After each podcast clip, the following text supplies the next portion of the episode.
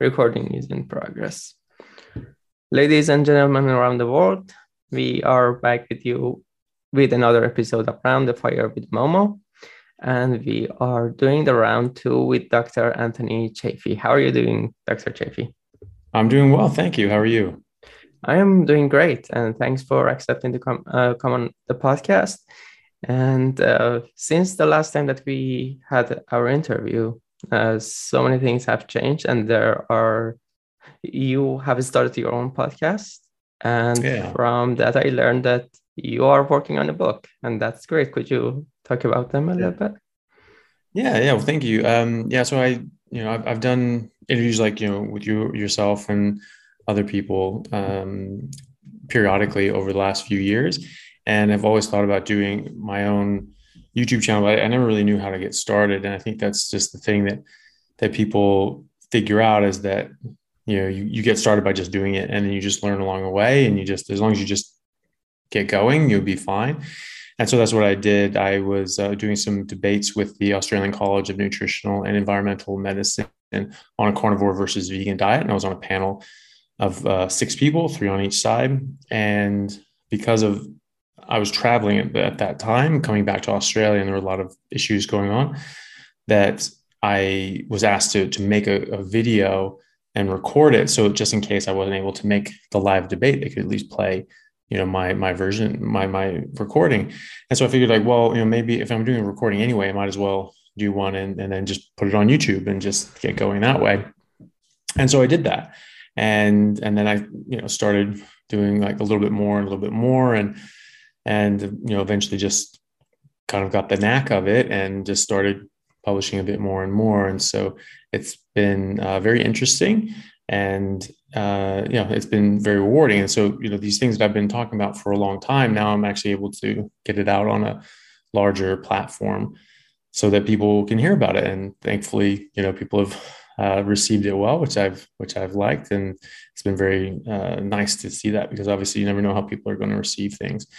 Um, I've been thinking about doing a, a book for you know four years at least, and really just arguing that humans are carnivores, that we benefit from a carnivore diet, specifically uh, in the avoidance of plants and other plant toxins. These are going to benefit our life greatly by eliminating these, but further making the argument that essentially all of the chronic diseases, the so called chronic diseases that we treat these days, are not diseases, in fact, but in fact, due to our diet, um, you know, by different poisons and toxicities and malnutrition. So, you know, toxic buildup of species inappropriate diet and a lack of, uh, you know, enough species specific nutrition. So, namely, too many plants, not enough meat. And so I just make this argument and, you know, using uh, you know, evidence in the scientific literature, uh, historical record, and also the practical outcomes of people using this to treat their ailments today and the absolutely stunning results that they have. And just making that argument and hopefully getting that out to enough people so that they can you know take that and use that and benefit you know to benefit their own lives and and reverse all these issues and, and maybe just never have them in the first place which would be great yeah, since I had you on uh, my channel, you've become the star of my show. And you have the eloquence and you talk in such a way that um, you know it's very it's really impressive. And uh, he, there were so many things that I heard for the first time from you. Maybe I could have argued uh, with someone with similar reasonings, but the way you put it I really love that. For example, uh, we discussed it on the previous um, podcast too that you said, um, show me two animals from the same species mm. that have different diets. Yeah. I, I really love that message. And that's a kind of um, conversation and, and there or de- debate and there. Uh, so, and about humans being carnivores, I also uh, heard from different people that we are hyper carnivores actually and including you and uh, what the question i have is about the exact definition of being a hyper carnivore. Um, is it yeah. eating other carnivores or eating, for example, 90% of our diet carnivore? Yeah, I, th- I think the the technical definition of a hyper carnivore is eating more than 70% of your caloric intake as mm-hmm. as uh, eating meat. Um, I would think that a hyper carnivore would be just strictly meat, but you know, someone someone came up with this definition, and that's what they decided that it was. I don't know exactly who coined that. I don't know if that's if there are other uh, places where you'll find a different definition of that, but that's that's the one that's that's used commonly now is that you eat more than seventy percent of your calories from from meat. But certainly, humans have been more than a hyper carnivore. They've been pure carnivores for much much uh, you know, longer than uh, you know, we we give it credit for. The you know the evidence for this is, is quite robust. You know we have the the stable isotope studies which really just show exactly what these animals were eating from the from you know sampling uh, the, the the the stable isotopes that that exist in their bones and the fossils, and finding that our ancestors that you know Homo sapiens, early earlier Homo sapiens, and other uh, human species such as Neanderthal, that they had they were they had a higher carnivore rating than even other carnivores alive at the same time, like lions, hyenas, wolves, foxes, as well. So you know that means that we were eating those carnivores as well so that that's that's the definition of being an apex predator being top of the food chain I mean you eat anything below you you you will eat any animal anything that comes that's dumb enough to get close to you, you know, you're going to take down. And we were very, very good at this. You know, we took down, you know, we we made a lot of uh, species, hunted them to extinction, probably. Um, and so, you know, it's uh, it was something that we were very, very successful at. And you know, this was long before commercial fishing and and farming hunting practices. People you know were you know ravaging these these animal species because you know they were just so successful at hunting. So we've we've been really the most successful species around. And i was you know uh, temporize that with by saying you know except for maybe ants because ants are just like they've just in their own little realm of the world they, they really are in charge. So they've, they've been very very successful. But you know as far as as far as big animals are concerned you know we're we're definitely it. And and the reason being is that we were just able to hunt and eat basically anything you know in land or sea. You know we take down whales. Like i mean who does that? We're this tiny little you know we're tiny little you know terrestrial mammal and we're taking down you know blue whales you know like that's crazy. And they used to do it with with harpoons and not even modern technology. So you know we were very very successful. And the evidence shows that we were far more than 70% animal based, but you know, we had some ability to eat some plants during times of starvation and extremity you know but that that was during times of extremity. You know we didn't need to do that all the time. And when we didn't need to do that we didn't do that. And you know, we even see this in in more modern societies where the you know people that are more poor and impoverished they would tend to be eating more more grains and plants to flesh out their meals whereas people that were more wealthy they were eating meat.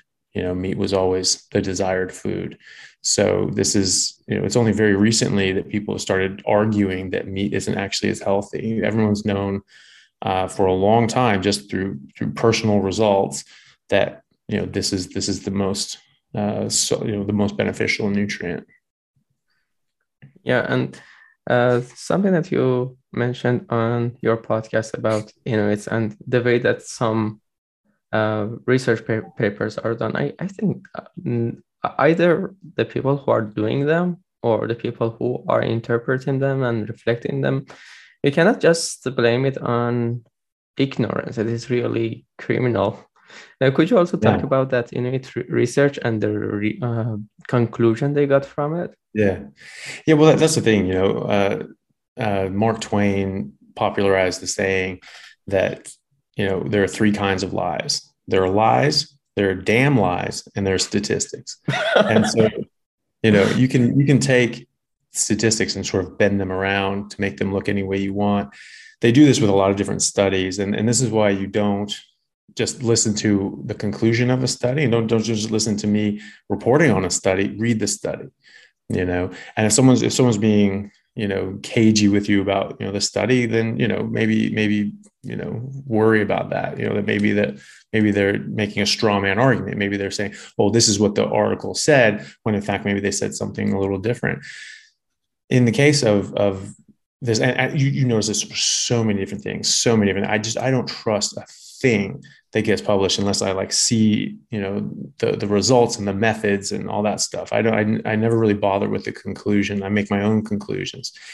And so in these Inuit studies, there, there are multiple studies done with the Inuit people, but there are ones that like the vegans or or the people the detractors of meat and the people that are the proponents of uh, cholesterol theory of uh, heart disease they'll say people say like I mean I remember looking as a kid you know the Inuits would be eating blubber. They'd be eating whale and seal blubber. And I remember like isn't that what causes heart disease? Isn't that like giving them heart attacks? Like I mean are these guys getting a lot of heart attacks? They're not really fat. Like what's going on? I always question that. And you know the answer was they weren't if they're eating that food if they're eating that way. But when they're eating a western diet they're four times as likely to get heart disease and diabetes and cancer and, and obesity. So you know really it really doesn't matter like what food they're eating. So the studies that are trying to say no well actually the, the inuits do get sick and they they get a lot of heart disease and they have atherosclerosis and they get problems with their you know other other markers these look at the ethnic population of inuits so people that are living in cities people that are living in a western society or, or just at least eating a western diet and eating all the snacks and ruffles chips and drinking alcohol or and even smoking. You know this this is not looking at the diet and the way of life. This is looking at that you know ethnic population but not differentiating what they eat. So that's not really an honest study to then take that and say oh look you know that means that meat is bad for you because some of these guys are eating meat and overall some of them have heart disease. Like yeah but only the ones that aren't exclusively eating meat had heart disease. So you're a liar you know? So yeah it is it is misleading and i think it's intentionally so. And a lot of these people i mean look at the you know the studies that happened in the 60s and 70s with Ancel Keys and you know various professors from from Harvard and elsewhere where we now know that they were paid off by the sugar companies to publish these fraudulent studies and to doctor up the data and, and make it look as if cholesterol was causing heart disease when it really was when it was really sugar you know? And one of those you know uh, one of those harvard guys was named head of the usda and he authored and published the 1977 USDA declaration that cholesterol caused heart disease. Well, we know now that that was fraudulent. We know that he was paid off. We know from from the actual data that they collected that it was the opposite. It was the opposite. Uh, actual results were opposite of that. So these guys it's it's a documented matter of record now. These guys were paid off, and we know that they falsified their conclusions because you know they had data and uh, records showing the opposite of their conclusion. So we so we know that they were lying, right? But they pass themselves off as reputable scientists, and and indeed at one point they were, which is how they got into the into the position of being bought off. But you know this this happens unfortunately you know you know scientists are people professors are people doctors are people and, and some people are are venal assholes you know and that's yeah. what these guys were you know. and some of them are indeed uh, villains for example. Yeah. Ancel Keys that you just mentioned is my favorite um, villain I, I i mm. personally believe that no one has killed as many people as he has. Probably um, yeah. yeah. I look at the life of my uh, grandmother, and uh, she was suffering from uh, diabetes as long as I remember. And guess what? She uh, suffered from Alzheimer's disease. She mm. didn't have to suffer from that.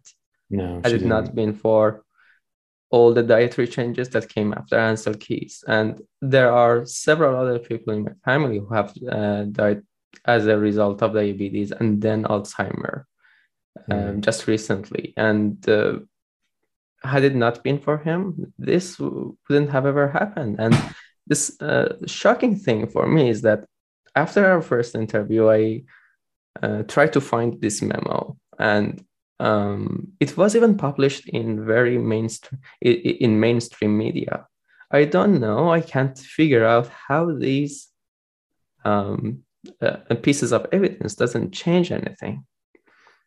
Yeah. How, well, how is that? Well well, the thing is they're not widely disseminated yet, so not everyone knows about it. Even though these have been published in the you know the Journal of the American Medical Association, which is one of the top medical journals in the world, and certainly in America. Um, you know, not everyone reads it, and and there's there's such a weight of of inertia behind this that it's just this this thing's moving forward and because people thought that this was just settled this was just the hardest science ever for decades now. You know it really takes a long time to to change people's mind when they're that then that dead set. But you know i know a lot of doctors who just never bought the cholesterol theory of heart disease anyway. And so i talk to them now and be like like oh yeah that was all bullshit. I never bought that you know? And so it's like you know and the, these are you know older doctors who just were like, yeah, I just don't, yeah, that's crap. And so that's good. And then, you know, and then younger people coming in, you know, it, it's hard because when you're, when you're first coming through and you don't actually know enough to realize how little you know and to know enough to realize how much of what you've been taught is actually wrong, you know, you, re- you just buy into everything. And so, you know, most of the people that really talk trash uh, to me in the comments, uh, most people are actually really, really nice and really respectful and, and, you know, telling me about amazing reversals in their, in their health and condition. They're just uh, literally miraculous, you know, that, that, that in the standards of medicine up to now would be considered miraculous. Be like, that's, that's just an outlier. That's just a freak occurrence, but it's every single time. So it's not a freak occurrence. It's not a, it's not a fluke, but the people that are like, you know, medical students or in undergrad, not all of them, but you know, the closed-minded ones that really want to think that they're smarter than everyone else, you know, they they go like, oh my God, I can't believe this, serious or this, that, and the other, and blah, blah, blah. And it's just like, buddy, you haven't even gone through medical school yet. You don't even know the entire I mean, you, you don't even know enough to know, you know, how wrong you are. You don't know enough to even be able to have the explanation, you know, taught to you. You don't you don't even know that much yet. You know, but they're, you know, they're trying to argue these positions you know with with someone who not only has graduated medical school but has, has gone on since then and continue their you know professional uh, training and also to treat patients in real life and actually see these results in real time.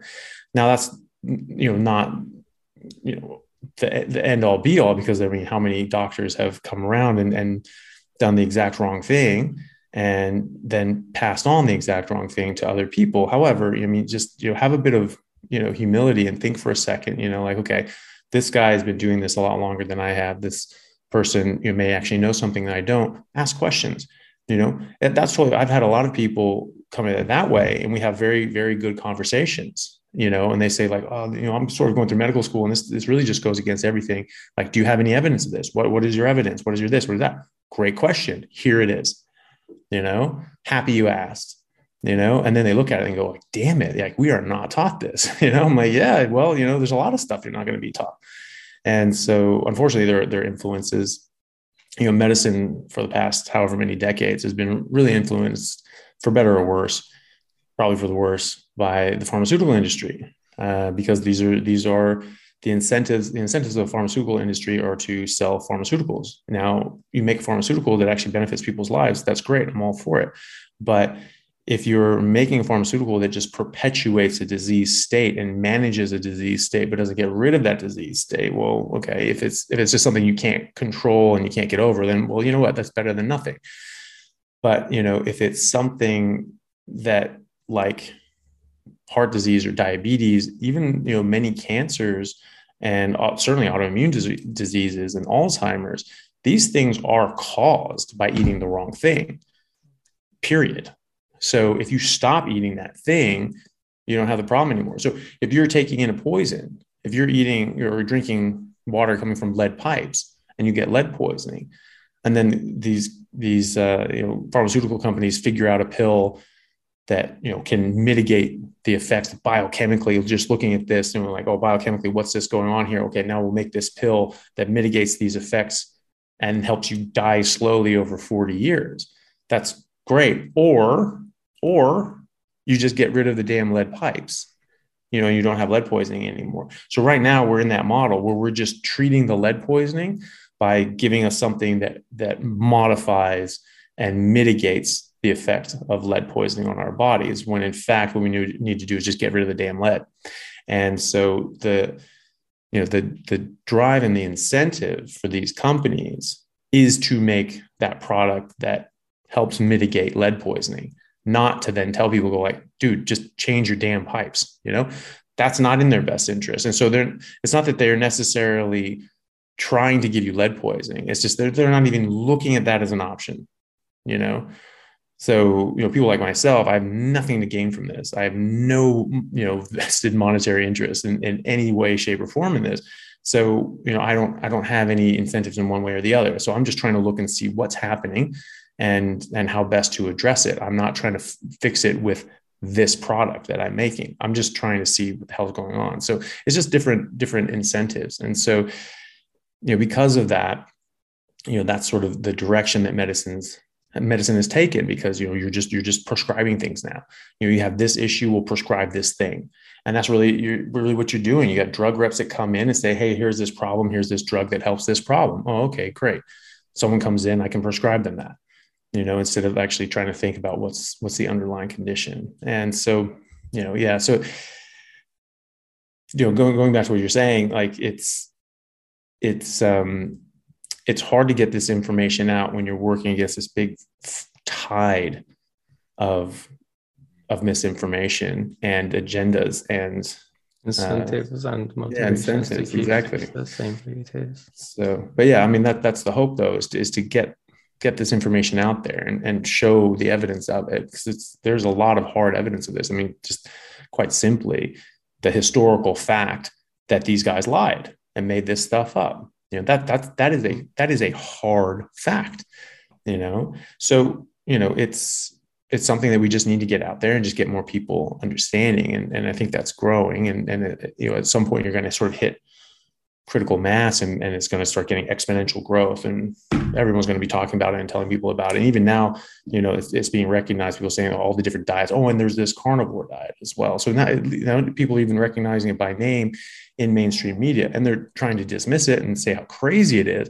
But because they're doing that it's bringing more attention to it. And and and they have to say it's crazy now because it is getting so much attention that they're going to have to try to do something. Whereas before they could just ignore it, be like, oh, whatever, you know, no one's going to buy into that, you know. So I think eventually this will sort of, you know, having more conversations like these, talking to more people in our personal lives, showing the example of our good health. You know, I think that will will slowly but surely get this out there mm-hmm. until they cancel us because of spreading misinformation. Yeah. Even uh, carnivore becomes a misinformation, and uh, we are accused of killing grandma and all. And yeah. by mainstream, I didn't uh, just mean uh, scientific journal uh, journals that are accepted by everyone um, mm. who is a scholar, who is an expert. Um, I meant that uh, I didn't just search because I uh, wanted to uh, listen to you and keep my focus. But if you search that memo, maybe Washington Post even comes up. By mainstream media, I meant the popular media it is mm. there one of the problems is that that's what i can understand why that is the case that these things are not this misinformation is not reversed is that they publish this alongside a lot of other bullshit and that's why it is dwarfed by that amount of bullshit that they also publish maybe that's one of the reasons i don't know why yeah. um, it should technically get people curious and mm. yeah, yeah. my hope yeah. Yeah well i was just going to say uh, you're right because you know there, there's opposition you know there's sort of sort of op- opposition uh, publications that that people do. So you know all this stuff that came up with Ancel Keys and and various professors the reason that that the sugar companies bought these guys off is because there was research coming out and published papers being published to show that you know it was actually sugar that had a strong correlation with the rise in heart disease. And so, oh, well, we need to cut that out. So it's, it's very uh, common for industry research to favor whatever industry is paying them. And so then you get out there and you say, okay, well, there's 30 papers that all came out and they all say that sugar has a strong correlation with heart disease.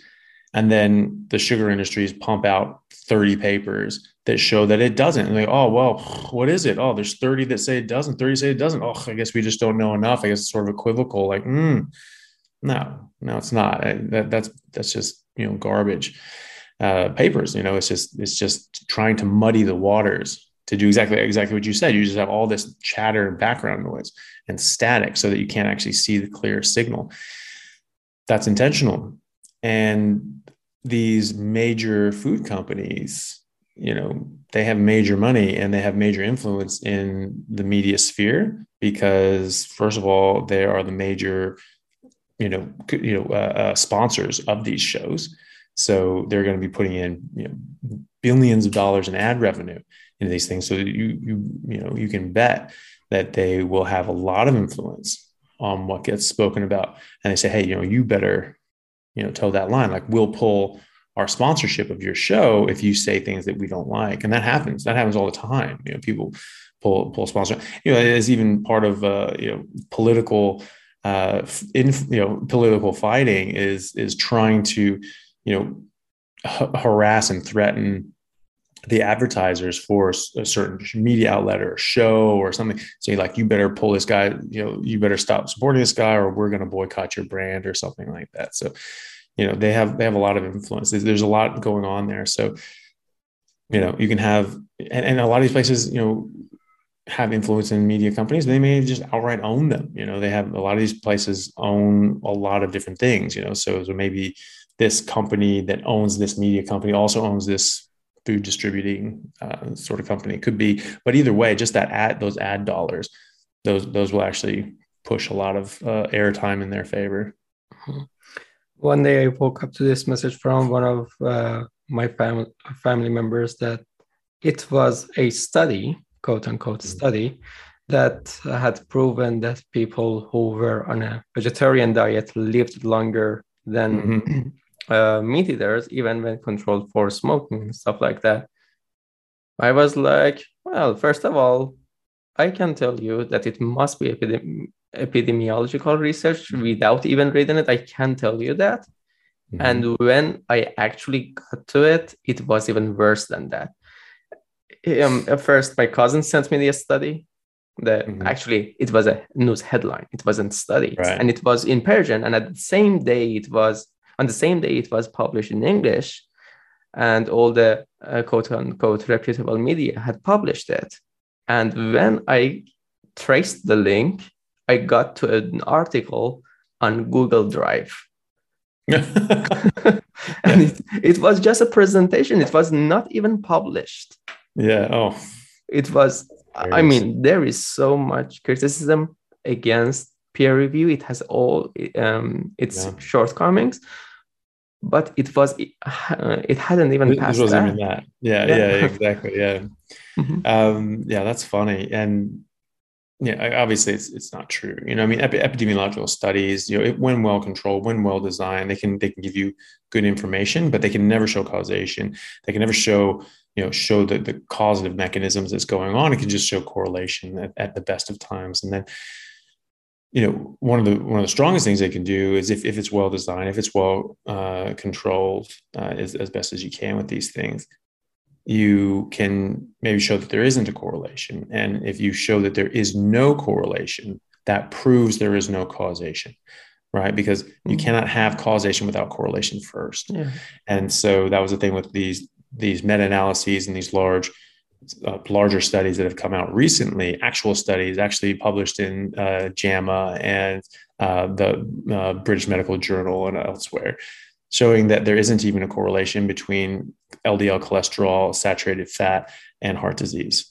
And in fact, it shows an inverse relationship with cardiac death and stroke. So it's, it's actually saturated fat and cholesterol are actually associated with longer life, longer, more longevity, better health outcomes, uh, staying independent uh, and not going to nursing care uh, in the elderly for longer and, and longer life and, and less cardiac death, less strokes. So it's literally doing the opposite of what we've been told for the last 40 years. And, and, you know, like you said, it absolutely is tragic because, you know, billions of people have been affected by these guidelines and they've, and they've listened to them. You know, people say, you know, I've, I've spoken to, you know, some doctors over the years they say, oh yeah, you know, people they just don't listen. They just don't listen. They just don't want to listen. So that's why they're having these health problems. And this person was was quite overweight actually. And so it's just like, well, are you listening then? You know, and you're, you know, maybe people that live in glass houses, you know, shouldn't throw stones. And you know, but I but I, you know, said to said to them, I was just like, well, actually, the problem is they they do listen. You know, they did listen. Things got worse, you know, because after 19 the 1977 USDA publication about cholesterol and heart disease, you know, in America, we reduced our fat intake by 30%, fat and cholesterol intake by 30%, and, and reduced red meat intake by like, you know, 30 to 35%. So we, we actually did listen, you know, and, and as a result, the heart disease rate tripled and the and you know the stroke rate tripled, the obesity rate tripled, you know, and, and like all these different diseases increased to such a significant degree you know that that you you can't actually blame fat and cholesterol for these things when as a population from the, the actual consumption data that you, official government consumption data we reduced fat reduced red meat and all these things increased dramatically. So you know you know that's wrong right? So yeah that that that is a problem. You know people are actually listening to their doctors and as a, as a result they're getting very sick unfortunately. So you know we just have to we just have to work on on, doing that you know? But but people could just look at that. I mean like people in the 70s and you know and, and even early 80s they were, they were not we did not have the obesity problem we didn't have and we did not have the the autoimmune issues and the heart disease issues. And people will say, well, maybe we did always have that. We just didn't notice it. And it's just like, you know, I don't know if you've met someone who was alive in the 70s, but they're not actually all retarded, you know, so they, they can actually see what's in front of them. Mm-hmm. And a lot of these doctors that are saying these things about, oh, yeah, you know, yeah, we probably just didn't notice it. They were still doctors themselves in the 60s and 70s. Like, okay, so you're saying that you're an idiot and that you just didn't notice all this stuff going on right in front of you, well, then you should probably lose your license mm-hmm. because that's ridiculous, right? Now you notice it and now you're seeing it, but you just just never saw it before. Well, that means you were dropping the ball pretty severely. Dementia you know, is so, really hard to miss. Yeah, exactly. Auto, you know, Crohn's and ulcerative colitis is very hard to miss. You're in, in absolute agony, and you are, you know, shooting copious amounts of bloody diarrhea out of your body every day. This is not a fun experience. You're going to know about it. And as a doctor, you're going to hear about it because everyone's going to recognize that as a problem. Rheumatoid arthritis, hard to miss that one when people's hands are crumpled up and broken. Mm-hmm. You know, so we you know we we do treat these things. We've known about them for a very long time. Some of these things centuries or millennia. So they've been on the books, you know, and some of these diseases like heart disease very recently that we came across it. But people have been doing autopsies and, and cadaver dissections, you know, really to a, to a high extent since the Renaissance, because the church opened up. Basically, there was there was a you know you couldn't couldn't cut up bodies because they thought that this was you know, desecrating a body, and so they're like, yeah, you know, can't can't do that. And then at the Renaissance, they they made allowances for for the artists like Da Vinci and Michelangelo to do cadaver dissections so that they could understand anatomy more and so that they can make more realistic art. And so this is why people like you know Michelangelo and Leonardo had some brilliant, brilliant works of art, but they were also brilliant, brilliant scientists and anatomists, and that's what lent itself uh, to being you know, brilliant, brilliant artists because they knew what the body looked like. They knew where muscles went in this area. There's there's a there's a great example of of a statue um, that Michelangelo did, and this guy has this his pinky up like this, like that. And you see this muscle on my arm. Uh-huh. There, right yeah, there. yeah, just sort of flexes right there. Uh-huh. That muscle only does that if your if your little finger is extended. Wow. And he had this statue was going like this, and that muscle is tensed. Wow. That guy knew the hell out of the body. So you think that that guy is just going to be too stupid and blind to notice, you know, blocked arteries in the in the heart. Just not going to get that. Just not going to notice with go, you know. Or all the people that came after him doing millions of dissections over the centuries.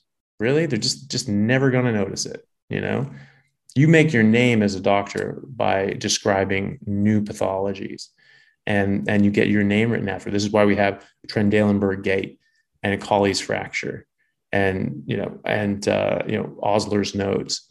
These are things that people discovered that were different, and people were like, you know, I'm going to stamp my name on that. You know, so heart disease is something that actually had, was only started to be noticed much more recently than that, just in the in the 20th century, really. And you know, and, and that just doesn't make sense. that if this was happening in such great numbers before that, that no one would have picked that up.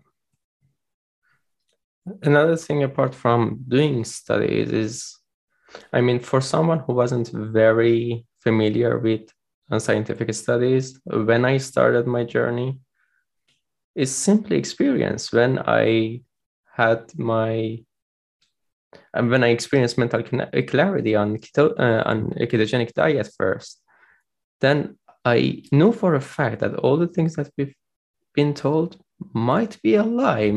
I, I realized that I am eating more fat, I am eating more meat, and now everything's sharp. Uh, I feel better. I can. I don't have to drink coffee to go through my classes, and I don't get sleepy in my classes. So this shouldn't be harmful and uh, life experience maybe there, there are it is very good proof that something is working it is not that scientific but when you do experience that no amount of quote unquote scientific data can can reverse that. Yeah. Well that, that's the thing you know I mean, people say it's like well you know that's just anecdotal so it doesn't matter. I was like oh okay well i guess it didn't happen then. You know like you know, you, you you experience you know much better mental clarity and health and so many people have reversed very serious ailments that cost tens of thousands of dollars to treat and and they just go away and so like yeah yeah yeah whatever that's just anecdotal well you know what anecdotal or no it still happened and that and that happened to that person so it's uh it's still significant and when you are healing people and you are getting them better and it's person after person after person after person after person. It's all getting the exact same results with the exact same uh, treatment or you know changes to their lifestyle. You know, yeah, you really should start t- paying attention. Then, you know, Harvard came out with uh, studies. You know, it was, it was a survey study, epidemiological study, but you know, it was it was well made, and they found that you know basically everyone improved in some fashion. And some of these people improved in dramatic ways, you know, reverse their autoimmune issues, reverse their diabetes, reverse their heart disease, and, you know, had made very, very serious, had very, very serious benefits uh, to their, to their health and lifestyle. So, you know, there's other, other studies too. I mean, I mean, just the simple fact that, that uh, Hong Kong has the you know longest average life expectancy. Life expectancies from birth aren't uh, great because you can look at like you know, people say oh, all the Maasai you know they just eat meat and they have a low life expectancy. It's just like yeah, average from birth is a very different thing than how old are people living before they die of old age. You know when you're living out in the savannah and you're fighting lions with sticks to keep them away from your cattle. You know, you, you may have a harder life than some jackass sitting in the desk in Silicon Valley, you know, and so you can get killed without actually being unhealthy. And when, you know, in, in a lot of these, um, you know, and, and, you know, even in, in the 1800s or even early 1900s in the West, you know, something like three out of five children were dying in infancy in, in the 1800s in America. So, you know, when you have that low of an average uh, of, of infant uh, survival, you know, that's going to pull that, that average down significantly. So obviously you're not going to have a huge average life expectancy from birth. But when but these statistics actually the, the, people that take these statistics aren't actually as dumb as the people who read them because you know, we have census data looking at the average life expectancy since literally 1850 I've, I've got it on my phone you know? And it's like you can look at every year goes by 10 year increments uh, for for the older times. And uh, you know from birth the average life expectancy is, is 36 but if you make it to 10 years old it's 56 you know? So like it that already right there is it is just showing you that this is not talking about people dying of old age at 36 it's talking about people dying because they're being killed by something. That's a very different thing. So average life expectancy from birth in hong kong is the highest on earth. It's around 80 i think it's 80.2 years. And they also eat the most meat per capita in the world, about 1.5 pounds of meat per person a year or per person per day. So, you know, obviously, you know, infants and children and even, you know, most, you know, women maybe won't be eating as much as like an adult man. Right. So that means that some of these guys are eating, you know, two mm. pounds of meat or, or more, you know, just to bring that average up. So they're eating the most meat and they're having the, the highest life expectancy. And there was a study that just came out recently they looked at 175 different countries, controlled for a lot of different factors. It was a very, very well designed study and very in depth look. And they found that the more meat you ate, the longer you lived, pure and simple. And you had less disease, you had less problems, you had less health related issues. So the more, and, and this is also uh, indicating having animal protein, animal based um, protein is is uh, indicated in in higher IQs and better results with uh, in in scholastic endeavors. So there's like in different third world countries, they found that just just providing kids one extra egg a day significantly improved their uh, brain development and their success in school. So one egg, one egg a day. That was it. That was that. That made such a big difference. But because this was valuable, this cost money. So maybe they were raising chickens for eggs, but they were selling these eggs because they're very poor. And then they're buying mm. cheaper things like, you know, rice or whatever. And they were eating that. And just just keeping back one egg a day for these kids actually made made a massive, massive difference. So people talk about, oh, we're eating too much protein. No, we're not eating enough protein.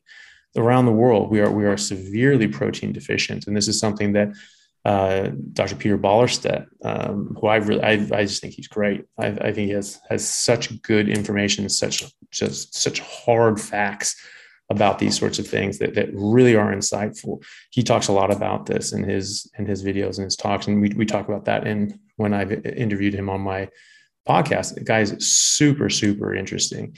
And so I encourage that you know everyone to take a look at uh, at his stuff because you know he's just he's just showing how important animal based nutrition is for people and that it's actually it's actually vital for the health of the environment as well people don't realize that but that's it's animals that recycle the nutrients that that are found in sort of dead vegetation they eat down the dead plants and they you know you know urinate and defecate and that is actually what returns those nutrients down to the ground people say oh it takes so much water to raise a cow like no it doesn't it actually doesn't take any because you're talking but because they calculate yeah. the rainfall on the grass and them eating the grass, they count that as water usage. Okay. That's dumb. But they also look at, you know, how much water a cow drinks. Okay. Does that just disappear? There's just no more water now? Or do they pee that out on the grass and then like hydrate and nourish the grass? I mean, I mean, just if you if you literally think for just one second, you'll just see so many holes in these arguments. And he and he just gives, and he thinks for many more seconds than that. And he shows very, very hard, conclusive evidence uh, to the effect that eating animal based nutrition is extremely vital for human uh, survival and, and human thriving, but also for the survival of, of the environment and the thriving nature of the environment as well. That's a problem of uh, linear thinking when you think that that animal drinks that water and where does it go? if it just disappears yeah. it just disappears a cow would have been uh, a thousand times as big as what a normal cow is mm-hmm. if that water didn't go anywhere and it's important to ask where does that yeah. water go and and then it would pop and we get the water back you know i mean like yeah yeah, yeah know, even you know, mm-hmm. you know matter is conserved this is a this is a physical law of the universe you know it cannot be created or destroyed like sorry you know True. And see, um, maybe it is better that we start with the protein because and um, protein because that's uh, something that I have less material on. Mm-hmm. Mm, could you speak to the importance of protein and the myths about overconsumption of protein more? Well, the, the main the main myth about protein consumption is that it's going to harm your kidneys. Some people say it harms your liver. I mean, there's really no evidence for that. Uh, there's no evidence for it harming your kidneys either. It's just a supposition. So there's a lot of things in medicine that I've learned since exploring things on my own and looking through literature on my own that are literally just based in, in no science and not, not even any any actual real study or evidence or, or even even physiological uh, you know, you know, sort of uh, thought process. It was just like it was just like you sort of think about it and then just be like, oh yeah, that kind of sounds right. We don't really know one way or the other, so let's just pretend it's this way until we know better. But the problem is, is that they just keep perpetuating that, perpetuating that, and when things are just repeated a certain number of times, people just believe that is fact. They believe it is truth, and so that's what happened with protein. They said that oh, if you eat protein, you'll cleave off this nitrogen group. That nitrogen gets turned into ammonia, which then gets turned into urea. And then you have to excrete that urea uh, through your kidneys. And, and we look at urea levels as like, you know, one of the markers of kidney function. We also look at creatinine. That's, that's really what we look at. But if your urea is up, we think, ooh, something's wrong. Uh, but no, not really, because your urea is uh, actually one of your body's strongest anti-inflammatories. So actually having more of that, you know, isn't necessarily a bad thing if it's physiological, if your body is doing that on its own. When you're sick, this is sometimes can be a marker of inflammation. You know, someone has a bad pneumonia and you look at the urea, if it's above a certain amount, you say like that person's really sick. Okay, well, is that because their kidneys are shutting down or is that because their body's trying to mount a response to fight this infection? Probably the latter. When you know, we actually looked at this and looked at studies and studied this, you know, we actually found the opposite. Actually, there were there were uh, studies that that showed that in fact, the more protein you ate, the better kidney function you had. Right. This is basic. There's always think about things at first principle. Just just drop it down to as as as as base of a level as we can. What do we do when we're eating? What are we trying to achieve when we're eating? We are trying to give our bodies the building blocks necessary to build and maintain meat. We are meat. You are what you eat. Okay. So why aren't we eating meat? Okay. We need the building blocks to make meat. Meat has everything you need, flat out, plain and simple. You know, it's like, oh, meat's going to have like different things that are carcinogenic. Like that is, that's gonna, that's gonna, that's had something in it that's carcinogenic. That's just going to cause cancer just because it's in my body. Probably not. So, you know, that, that that's just you know, it doesn't pass the smell test to say that this, these things have all these toxins and poisons. And it's like, well, that means that we're riddled with toxins and poisons.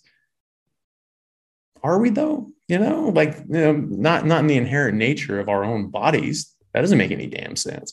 So we are we have been vilifying meat. We've certainly been vilifying fat cholesterol, which is absolutely baseless. And we know, obviously, we mentioned that that this was fraudulent. but cholesterol is actually, you know, one of one of the most important molecules in your body. It's ubiquitous. It's, it's used in almost everything. Your brain's made out of it. Your body, every single cell in your body is made out of cholesterol. There's cell membranes in your body are all cholesterol. I remember learning that in eighth grade and looking at it in the textbook, only like, but isn't cholesterol bad? Like, how can it be bad if we were made of cholesterol? And I was like, well, there's probably something else I don't know yet. So I just, I just put it to the side. But you know, I still remember that. I still remember thinking that, going like, that's weird. So cholesterol is also the precursor to most of our hormones. You know, our testosterone, estrogen, progestogens, um, our mineralocorticoids, our glucocorticoids. You know, these things are very, very important, right? So, so you know, cortisol, right? So that's a very important uh, molecule in our body. You know, that that precursor of that is cholesterol. We don't have enough cholesterol. We're not going to have enough cortisol. We're not going to have enough testosterone. We're not going to have enough estrogen, progesterone. These are important things in your body to the point that you know people supplement with these things either you know to a super physiological state know, because they want more of these effects uh, you know like taking anabolic steroids or you know just replacing back to physiological levels as as we age to feel younger and feel better and to age uh, a little you know a little more gracefully i guess you, should, you could say. So you know we vilified the wrong thing here and, and people have paid for it protein is definitely one of those things. And protein that, that's a really weird one because people are saying that no actually you want to be weak and feeble and skinny and it's called sarcopenia is when you're you're, you're under muscle. Um you know and, and people like um was it Fuhrman who wrote the who wrote a book about the G-BOMBS diet greens onions mushrooms beans and seeds He's like, this is basically all that you should eat. Just big these big salads with this, and maybe a little bit of meat. He's just this just raw food vegan push guy. He does not look healthy. He isn't healthy, and he is very very skinny. And he's sarcopenic, and he's saying that that's a good thing. You know, we don't want all this muscle. That ages you. That makes you wow. die faster. And so, you know, I don't, you know, if I wanted to be like big and muscly and do a bunch of push-ups, then yeah, yeah, fine, I'd eat some meat. But I don't. I want to live long and be healthy. And like, yeah, there's actually a relationship between this. You know, physical and mental health actually plays into longevity.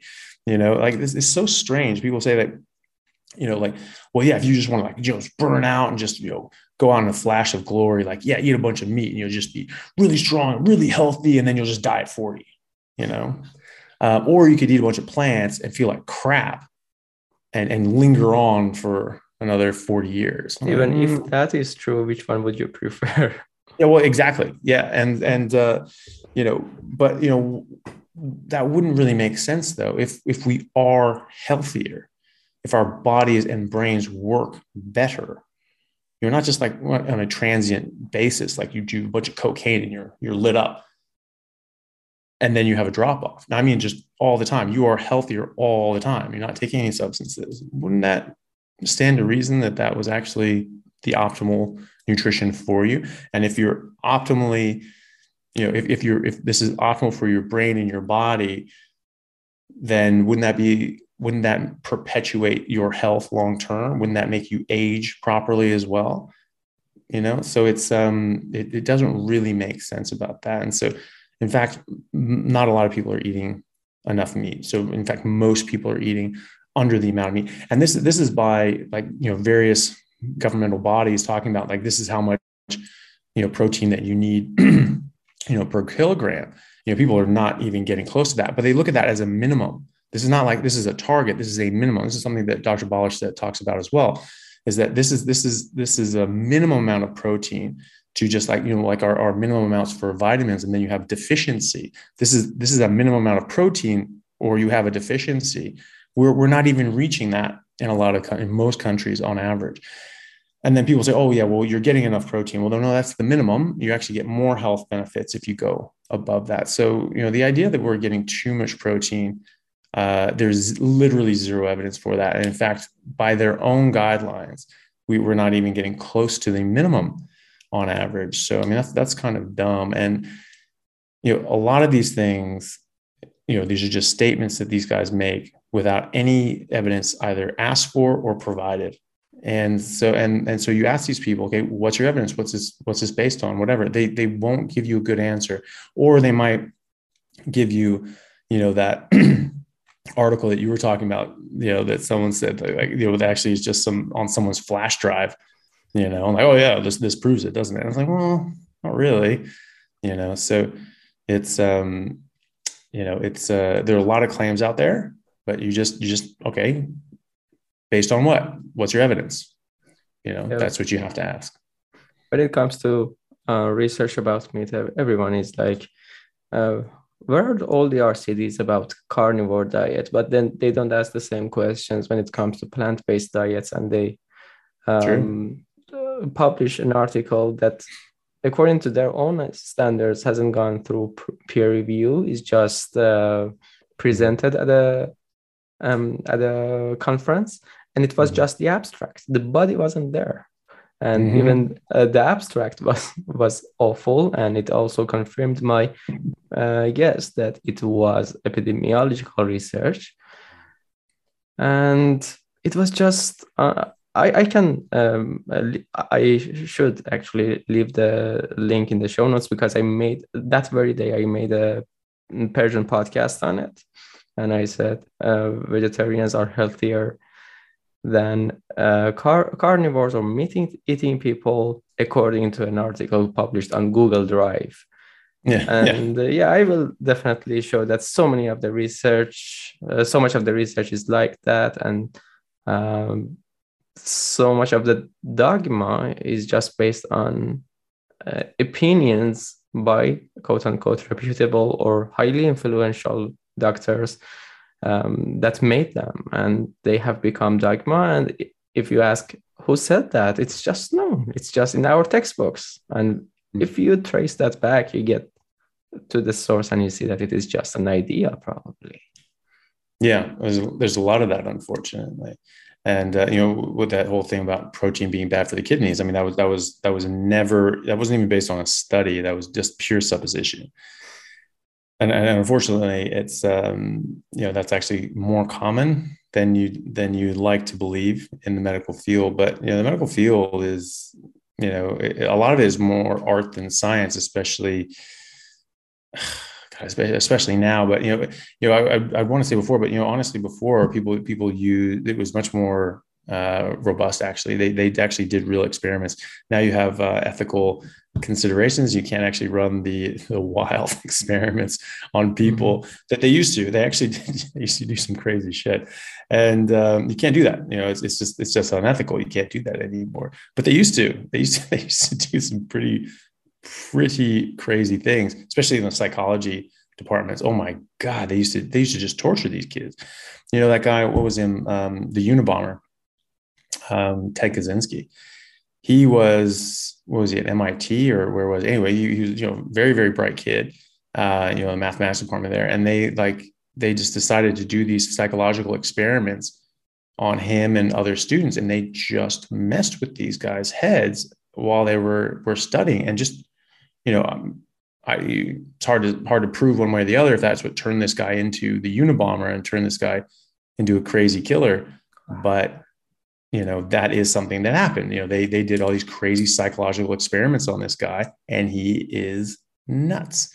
So you know it's um you know it's it's a bit wild what they did but you know obviously you know you hear the stories of of the the you know the Nazis during World War II and the medical experiments that they did and, and the Japanese who did actually far worse things uh, during World War II as well all across Asia.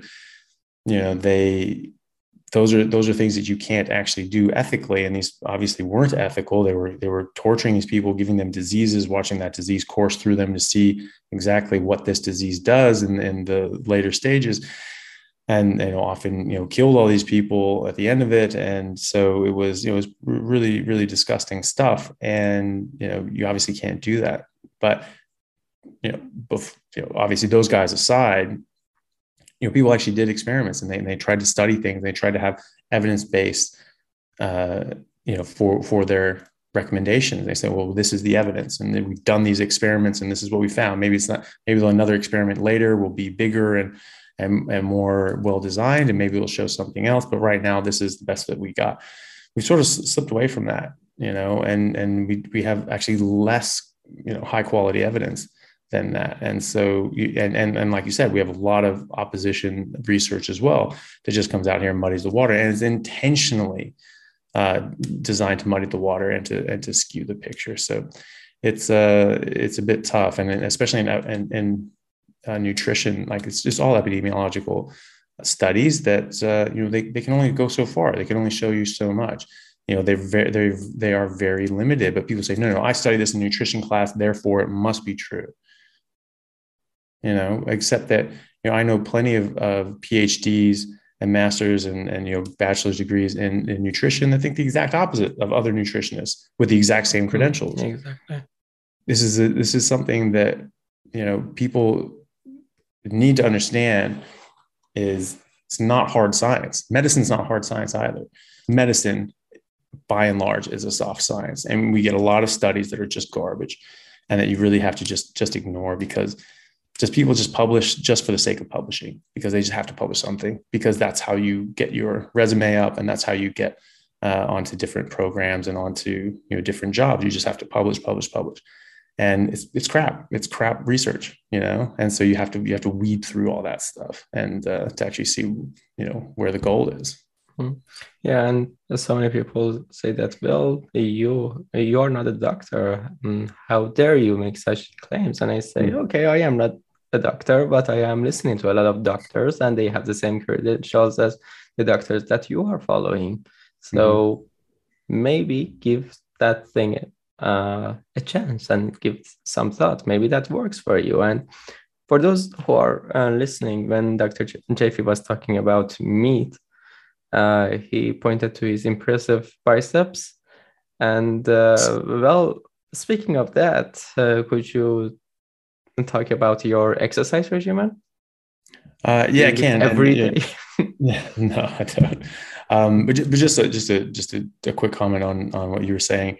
Um, mm-hmm. You know, they say it's like, oh, you know, you're, you're not a doctor. It's like, yeah, I'm not a, you know, I may not be a doctor, but I can read. you know and like you know there's a lot of things that you can just read and that just show this is nonsense and studies written by doctors and researchers that show this is nonsense so i'm like just read that um, and they're saying you're not a doctor are they a doctor well then they should probably shut up you know because yeah. like yeah. you know if you you know if, if that's the game you're going to play you know then you know you can play at that. And they're saying you're not a doctor so you can't comment on it. It's like okay well then you can't comment comment on it either because you're not a doctor you know? Let the doctors talk about it you know? This doctor i'm looking at he's saying this yours is saying that. Neither of us are doctors let them talk about it you know but uh, yeah no it's stupid. Um, obviously anyone anyone uh, can educate themselves and be be literate in the in the uh, in the the literature. So you know that's not that's uh, that's a silly thing for people to to say. Um as far as my workout regime i i i well I, you know I've, I've played sports you know to a high high level since i was a kid. You know i trained to fight professionally since i was 14 years old. I was in you know, one of the top MMA gyms in the world, AMC Kickboxing in Kirkland, you know, with one of the top trainers, Matt Hume, since I was 14 years old. Since my 14th birthday, I was there every hour, of every day was open. And I just, I just trained and trained and trained with, with some of the top fighters in the world. And then I, you know, got in, I was wrestling all since I was a kid. I got into rugby and you know again was playing with some some excellent players with some fantastic coaches it was an all-american and, and went on and played professionally i worked out all the time and I lifted weights all the time. I did sprint work all the time. Now I'm much more busy with uh, with work as a doctor. I work you know anywhere from 90 to 135 hours a week. Just like this past week, I worked all weekend and and a few 36 hour shifts during the week. So it was, it was a very big week. Um, I don't really have time to go to the gym, but because I have this base built up and I eat the way I do, I just maintain it. And so I, I, look like I work out all the time, but I really actually haven't worked out regularly in, in a few months. Um, I was working out pretty regularly, sort of trying to go like sort of four days a week um, before I went down, you know, back to America back in October. And then when I was there in October, November, I had a, you know, a gym set up at, um, at my family home there. And so I would work out regularly. So I was, you know, another, you know, five ten kilos heavier than I am now, just muscle. And you know, since then, I've only sort of been to the gym every couple weeks, if that. You know, sometimes it was actually probably a couple months before I went back to the gym when I got back. But when I go, my my routine is working out Monday, Tuesday, Thursday, Friday, and I have just a, a routine that I've just developed over the years of different exercises that I find work the best for all the different major muscle groups you know that I've just sort of you know pieced together uh, over the years. And i do similar sort of body groups monday and thursday and then tuesday and friday. And then i'll do legs every day. I'll always do something with legs every day. Your legs are, are big strong muscles. You can you can work them every day especially on a carnivore diet. You can just you can just really go. And, and, then on top of that, I would normally have rugby practice. I would and I'd have sprint work and and conditioning you know, Monday, Tuesday, Wednesday, Thursday, and then have games on Saturday. And so that was on top of my lifting schedule. So just lifting, those would be my days. And I would sort of do legs every day, at least to some degree. And then maybe on Wednesday, if I had time, I'd just do a dedicated leg day, or maybe on the weekend, I'd do a dedicated leg day, or just do hill sprints or stair sprints as well. So um, that's that's sort of my main thing. The, the the main thing about working out is consistency. I'm I've not been consistent, so I don't have the results that I would that I would have had, you know, just in just in you know October, November of last year. But I've maintained most of that just because of, of my diet. But if you really want to get that physique, it's just about consistency. You know, if you're going, you know, Monday, Tuesday, Wednesday, Thursday, Friday, you need to go on those days every day. And eventually it will become habit. You have to just force yourself, just like no matter what's going to happen, come hell or high water, I'm going to the gym. I will be working out. I'm doing these muscle groups on these days. And I find that after a couple weeks of that, then you get into a pattern of it and, and then you, you're actually looking forward to it. And you're like, oh, I actually have 45 minutes now between these two things. I can just go and do a quick workout. And you actually find a lot more time. And when you're you're you're doing that, you find you're much more efficient. You actually use your day better, so you, you don't waste as much time, and you get a lot more done, which is great because then you're looking at other things in your life as well. Like, oh, I need to study this. Oh, I'll have you know an hour to do it here i'm going to do it there and so you just get a lot more done and so it's just the consistency of going and you just build this stuff up over the years and then when you're at the gym you're just you're you're working out to muscle fatigue to muscle exhaustion. You work yourself until you can't go anymore. And that's how you get the, the big results. So if you're going you say okay i want to do 10 reps of this weight and you get to 10 and it's, it's really hard to do that but you could do 12 you need to do 12 i consider those last two reps that's the actual workout. Getting to the point where you're really exhausted and you just force out another couple that's what really makes the difference is just those last couple and the and the difference between just those last couple couple reps is the difference between you know me and other people who I worked out with regularly and never got the results that I had. You know, because they were they were never they were never really pushing themselves that hard. They were just sort of lifting weights. And I remember, you know, talking to some friends of mine. They're saying, "Oh yeah, I go to the gym every day. I'm lifting weights every day." And I'm looking at them like, "I it doesn't look like you've been to the gym in your life." But that's what they do. They just sort of do some things and kind of push some things around. And you know, maybe that's good enough to sort of maintain where you are, but it's not really going to get you any significant results. So that would be my my main thing. So say like on a Monday, what I would do, I would do like flat bench, incline bench, decline if you if you had it, but or, or just dips are fine, and then do some sort of flies. There there are different sorts of machines that you can do where you or or cables where you're pushing across the body, and that gets more like because this is this is what your your pecs are supposed to do is is adduct your your shoulder. Okay, so that comes across the body, so you're getting these muscle fibers across the body, and that's that's good to develop those. Um, I'll always do, I always try to do some abs if I can. And although I haven't, you know, really been on that as well, but, um, and then always do some legs and then uh, triceps and abs. So that would be like a Monday or something like that. And then Tuesday would be back, shoulders, maybe some biceps, and again, legs. And um, and then like a dedicated leg day, we're just absolutely going to town on your legs, you're doing sprints as well. And then sort of repeating that and then doing different exercises for those different body parts on the Thursday, Friday. And, and you just do that. And so you, you can sort of switch it up. But whatever you do, I mean, some people do like push, pull legs. That's great. You know, you do push, pull mm-hmm. legs, push, pull legs, and then rest on Sunday, start it over again. If you're on carnivore, if, you know, yeah, you could do that anyway, really. But like, the great thing about being on carnivore is a it maintains it b you get a lot more out of the exercises that you do and c your recovery is so much better that you can actually just keep going to the gym but you have to be careful because you can you can overwork yourself and you can actually get you know muscle tears and you can still develop tendonitis or or you know mm-hmm. just tear something out because you just feel awesome all the time and you're just going going going going going and uh, you know I've developed you know some some uh, tears and tendonitis in my in my pec once because I was doing you know 20 sets of bench, 20 sets of dips, every single you know like basically every day or every other day um, because I could.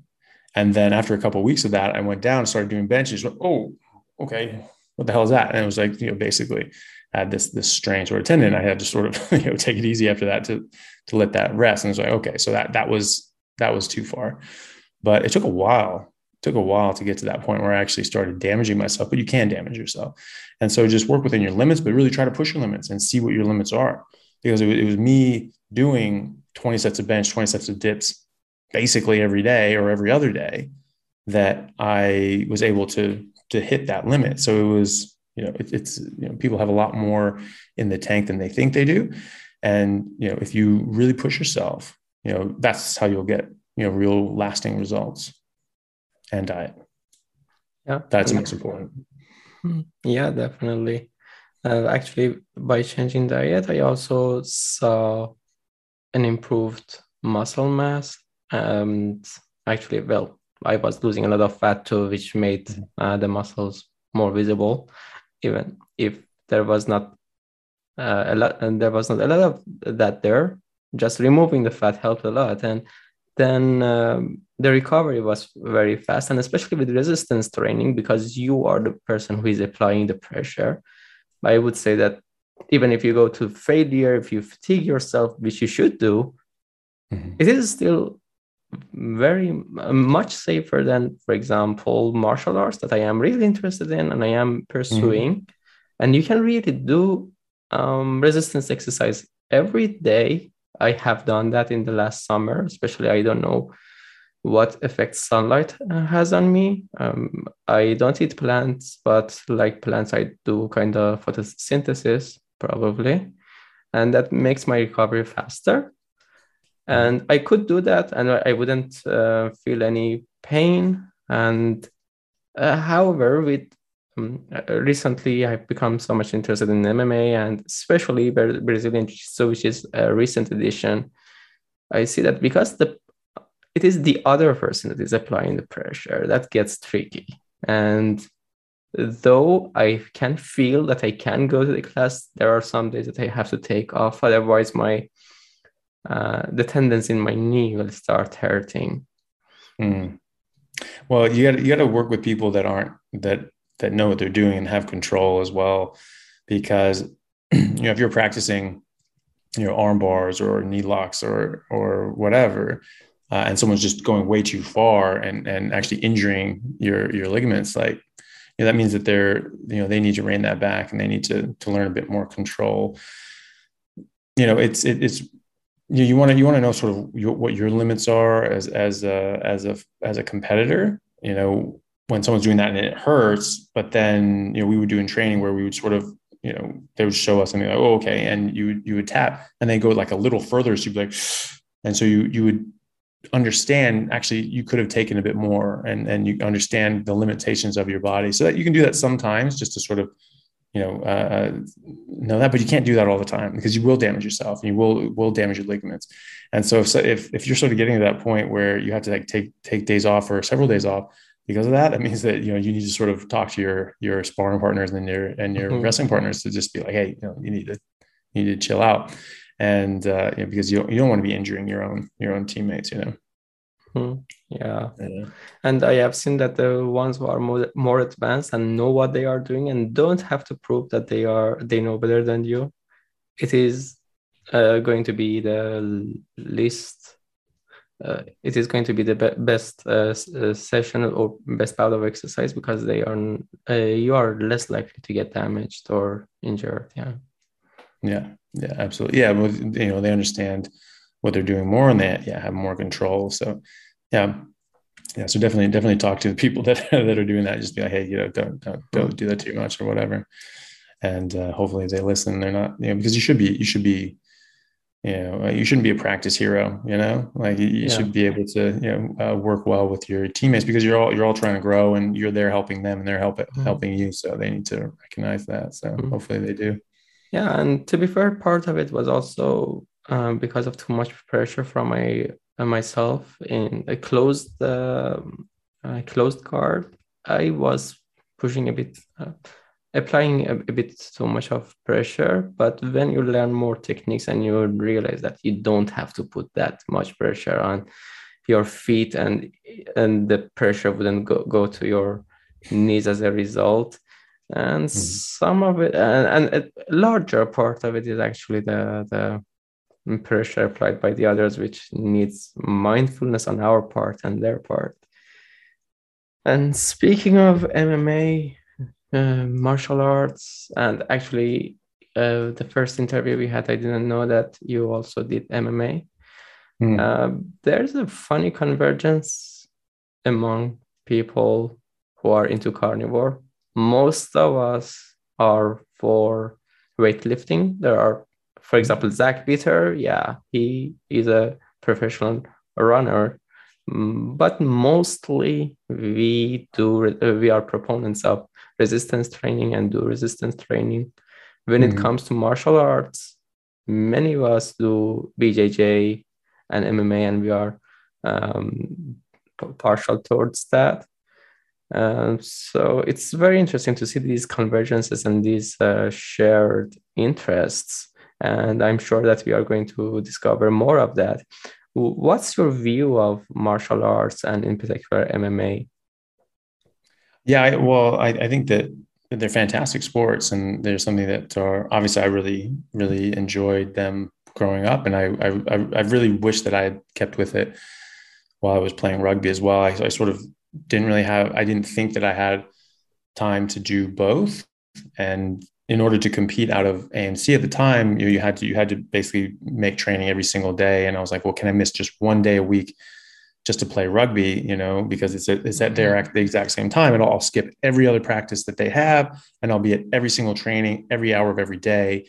That you know, uh, you guys are open. If I can just miss this one practice, and they were like, well, look, we we only just made the rule. We we can't like just break it. You know, make an exception right away. And I, I totally understood that and I just sort of because that's the thing. If you if you didn't make all those things, you, you weren't able to fight out of the of the gym. And I was just I was very very anxious to fight out of the gym, and I was I was waiting to turn 18 so I could start having you know more fights and and and and uh, and, and start you know you know making a, a push to fight professionally. I was really really eager to do that, and uh, then I sort of looked at that and said like okay well, I, I, I want to do both. I, I really don't want to give up rugby.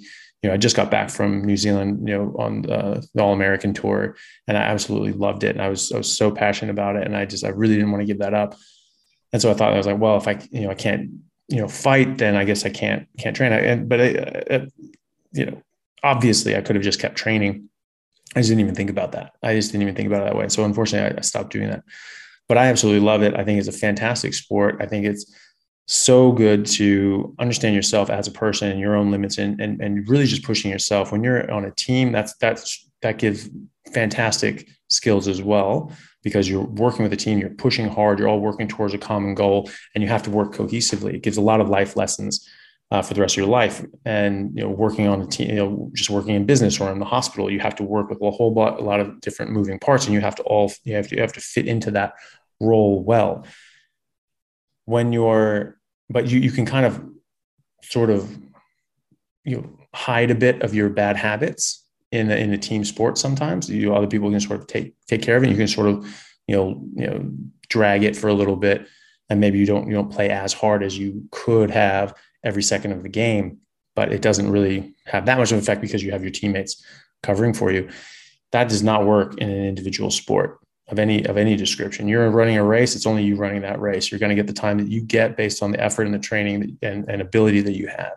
If you're wrestling, it's just you. You know, no one else is going to be able to you know tag in and, and help you out. Like you need to be able to do this. And so things like MMA, you know, it, it just it really puts a spotlight on you and how you have to focus and you have to get yourself going uh, to be your best. And if you're going to compete and if you're going to succeed, you know, it's it's only you that are going to that, that is going to uh, dictate how well you do in your given set of circumstances. So I think it's I think it's a fantastic uh, disciplinary measure as well. It just shows you like I need to work hard. I need to do this better, and uh, and, and it's very rewarding too because you can all of a sudden you're getting results and you're doing things uh, that other people can't and you're doing better than other people you know that that's a very rewarding sensation and it really tells you that you know hard work pays off and that you can push yourself and you can do something that uh, you know you can work hard enough to then get success out of things and, and now you know that for other things that you put in the hard work and you get it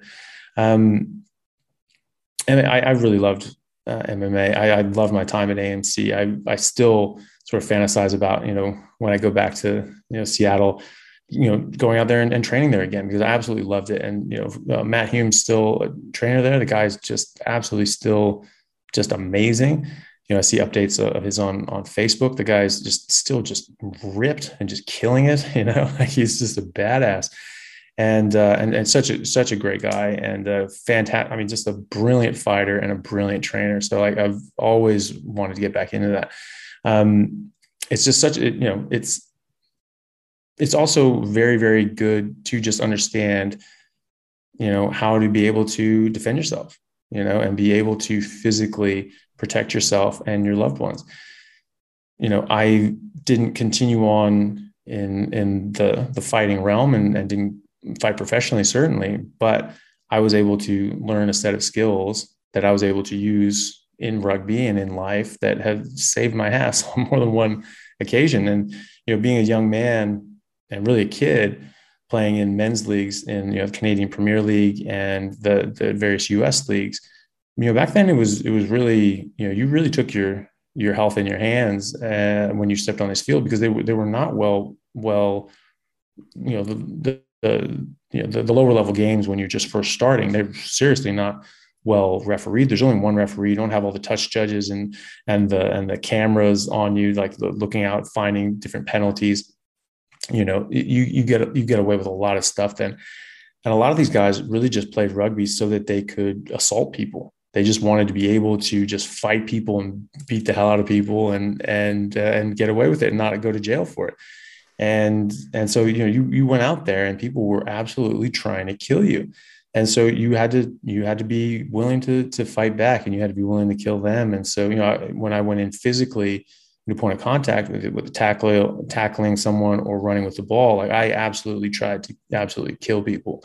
You know i you know i, I would be running upon someone maybe they were, they were bigger than me and i was just having in my head. I was just like you know i may die here but i'm going to mm-hmm. damn well take you with me you know? And so i just threw myself in with everything that i had and if you hit someone harder than they hit you it's simple physics. They take all of the hit and you don't feel anything and you just go right through them and just pile them into the ground and so i learned that you know very early on and so it was just a you know uh, uh, just a point of protection like i'm just going in with just reckless abandon and just trying to just kill somebody and i just it, it saved me preserved my my body and my health but people would try to attack you and fight you and you know punch you. I had a guy try to gouge my eye out when I was 19, stuck in the bottom of a pile.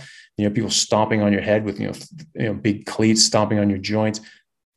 People are trying to absolutely mess you up, and this stuff wasn't getting picked up at that time, and so you could get away with murder. And so I just you know decided early like I was not gonna I was not gonna allow people to do that. I wasn't gonna allow them to hit me illegally uh, you know, you know, start, you know, throw punches or do any of these sorts of things. I just I would not accept that. And so when someone did that, you know, I would I would go at them. And so I got in a lot of fights. I got in a lot of fights, uh, you know, throughout my rugby career, especially in the beginning, because I was I was just this little skinny whip of a kid. And so they were like, "Yeah, this is this is this is the guy we're going to pick on. You know, we'll just mess with this guy." And you know, mess, because they're ten years older than me, sometimes more, and so they think like, "Yeah, we'll go after this guy, and he'll go off crying to mommy." And Like, nope, wrong guy. And so, you know, and then you're going around and you're traveling around the world and you're in England and, uh, you know, I was playing rugby there and I was traveling around Europe and, you know, you get into situations that were, you know, not, not safe and, you know, knowing how to handle myself physically, uh, was, was a, was a very, very, uh, big benefit to me in a lot of, in a lot of ways. So I think it's, I think it's something important. My kids will certainly be, doing martial arts if that's if that's what they want to do. Obviously, I won't force them to do anything, but I think, uh, but I will definitely encourage that. It's something that it will give them a lot of confidence and discipline and understanding how uh, how much hard work pays off, and also they will they will know how to to defend themselves and protect themselves, which I think is very important. And uh, as your in your experience as an MMA fighter, and well, actually training in MMA. I mean, I never, I never fought professionally or anything like oh, that. Okay. So, yeah. yeah. and uh, in, uh, that experience, what individual martial uh, martial arts did you find the most beneficial? And uh, in which way did you take the classes? For example, you just went to MMA classes, and that was the title of the class, or you took a combination of classes, for example, boxing and jiu-jitsu or for example mma and uh, sorry uh, muay thai and boxing and jiu-jitsu what combination did you take if it was a combination and if it was mma which part of it do you find the most important yeah so what we, we did at, at amc was uh, muay thai kickboxing for mm-hmm. Uh, our standing and then pankration for the ground oh. uh, ground fighting. So pankration, uh, if uh, you know, not everyone knows what it is, everyone really knows what you know Brazilian jiu-jitsu is because it was obviously very popularized by the Gracie brothers and and the Gracie family. And you know, it's it's you know it's it's a great technique. Pankration goes back to the ancient Greeks uh, and it was in the original Greek games, and it was submission wrestling. They had wrestling, they had submission wrestling, they had, they had, different sort of fighting. These were these were the fighting techniques. So this is this is based on on you know collegiate Greek wrestling. You know, so this is a very very hard um, discipline to beat. There there really aren't chinks in the armor. You see like things like Taekwondo or uh, you know, even Brazilian Jiu Jitsu. There are things that are a bit more flashy, and they have weaknesses. Whereas like, you know, Muay Thai kickboxing, just the, you know the the the really core of it it's just very solid it's very solid defense yeah. it's very solid offense it's almost scientific in its attack and defense same with pankration you know you you you know the greeks looked at things in, in a very mathematical methodical log- logical way and they're like what is the best move here in this position what's the best thing you can do in this position what's the best thing you can do and and developing these different techniques that would be the strongest style obviously it all comes down to the individual and the decisions they make at the time and, and what they can do. So obviously, you know, someone who's you know excellent at Brazilian Jiu-Jitsu can beat someone who's excellent at, at pankration. But you know, traditionally, you look at the at the UFC, uh, it's a lot of the wrestlers that that were winning. So Matt Hughes, as opposed to Matt Hume, uh, he was you know a, a, champion for a long, long time. He actually beat Royce Gracie. Royce Gracie came out of retirement to, to fight him, and and Matt Hughes, uh, you know, beat him very handily. Matt Hume is another one. He's, you know, he had a wrestling background. He does pankration. He, he's the one who taught me pankration. This guy was brilliant. I mean, I have never seen anyone as technically perfect as Matt Hume. He has perfect technique. And this is as close to as perfect a style as you can get. And so if you do it right and you do these moves, you are going to win. You, you, you just are you know, and so that's why he was so successful in his fighting career. Um, but I really like pankration. We, you know, Brazilian Jiu-Jitsu is great, but there there are there are some things that have uh, you know a few weaknesses. You know, there's like you know like in in pankration or wrestling, you do a double leg or a single leg. This is this is a strong technique for a takedown. Uh, there was a move. I don't know if people are still doing now. Maybe they've gotten rid of it. But you know, they would go in and shoot, but they would also sort of hook their foot behind the opposite the opponent's ankle and sort of trip them up backwards and that's fine that can that can get the guy down but now you you don't have a post on that side so that guy can go down and just roll you over right so we actually would we had classes where we would just we would go over the different moves that you might face when fighting someone who uh, you know is Brazilian jiu-jitsu trained or jiu-jitsu trained and and the, these were these were how to counter those moves specifically so uh, it wasn't like just an MMA class. We'd have at like, you know, four o'clock, there would be like a kickboxing class or a boxing class. And then five, there would be like Muay Thai class. And seven, there would be a, you know, a, you know, a kick or a kickboxing or whatever class. And then at seven, seven to 10, it was fighters training. So people who wanted to fight, who people who wanted to compete and fight out of the gym, you had to go to that that training. So I would go from I would show up at four o'clock. I would be there until 10 o'clock every single day, every single day of the week. And then Saturdays they do have some sparring sessions on Saturdays, and I, I, occasionally went to that. I didn't always because it wasn't. There was only a few people would would go to that. The main stuff was during the week, and so I would go. You know, Monday through Friday, I was there from four to ten every damn day for you know years. And so, yeah, I would take every single class, and then I would do the fighters training every single class, fighters training, yeah, every day. So, and and you're you're you're rolling around and training with actual professional fighters. My, you know, my sparring partner when I was 17 was um, um, was uh, Josh Barnett, who's in the MMA World of Fame, well, Hall of Fame. You know, he was he was the youngest ever UFC heavyweight champion. Um, beat um, who was it? Was the natural Randy Couture. He beat Randy Couture. Mm-hmm uh, for the championship. And, and, you know beat him quite handily like one in about uh, you know like a minute 40 or something like that. And uh, yeah and so you know he was he was you know a great fighter. And um, you know I, I was there just before he went professional. And um, but you know like when I started when I was 14 this was like this is how old I am. Like this is uh, right at, right before UFC 3 and when uh, Kimo was going to fight um, Shamrock in the in the super fight, and so Kimo was fighting in AMC and training for that that fight with Shamrock, and he had just you know he'd gotten his uh, his name from um, you know having fought Gracie Royce Gracie in, in UFC two, and uh, you know he ended up getting submitted, but he basically physically pounded Royce Gracie uh, to such an extent that Gracie couldn't go on and fight in the finals. And so, you know, they, they say like, oh, wow, okay, this guy's got something to him.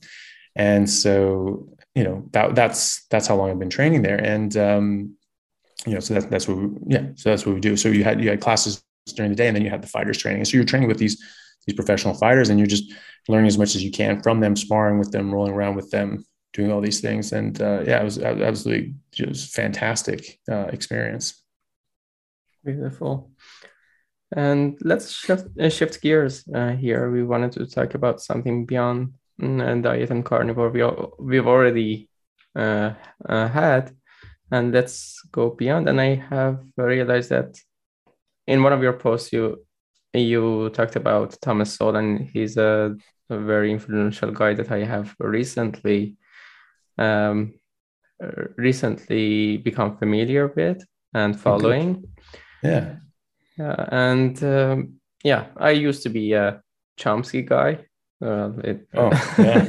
yeah. yeah. Uh, well, a lot of people are, you know. I mean, it's a, it's it's understandable. You know, he makes he makes very good arguments, but mm-hmm. it's difficult to stay being a pro Chomsky, especially uh, you, you, know I did my MA thesis uh, with Chomsky's framework, and I could mm-hmm. see some I mean, his manufacture of uh, um, consent was re- a really good book that I use in my thesis.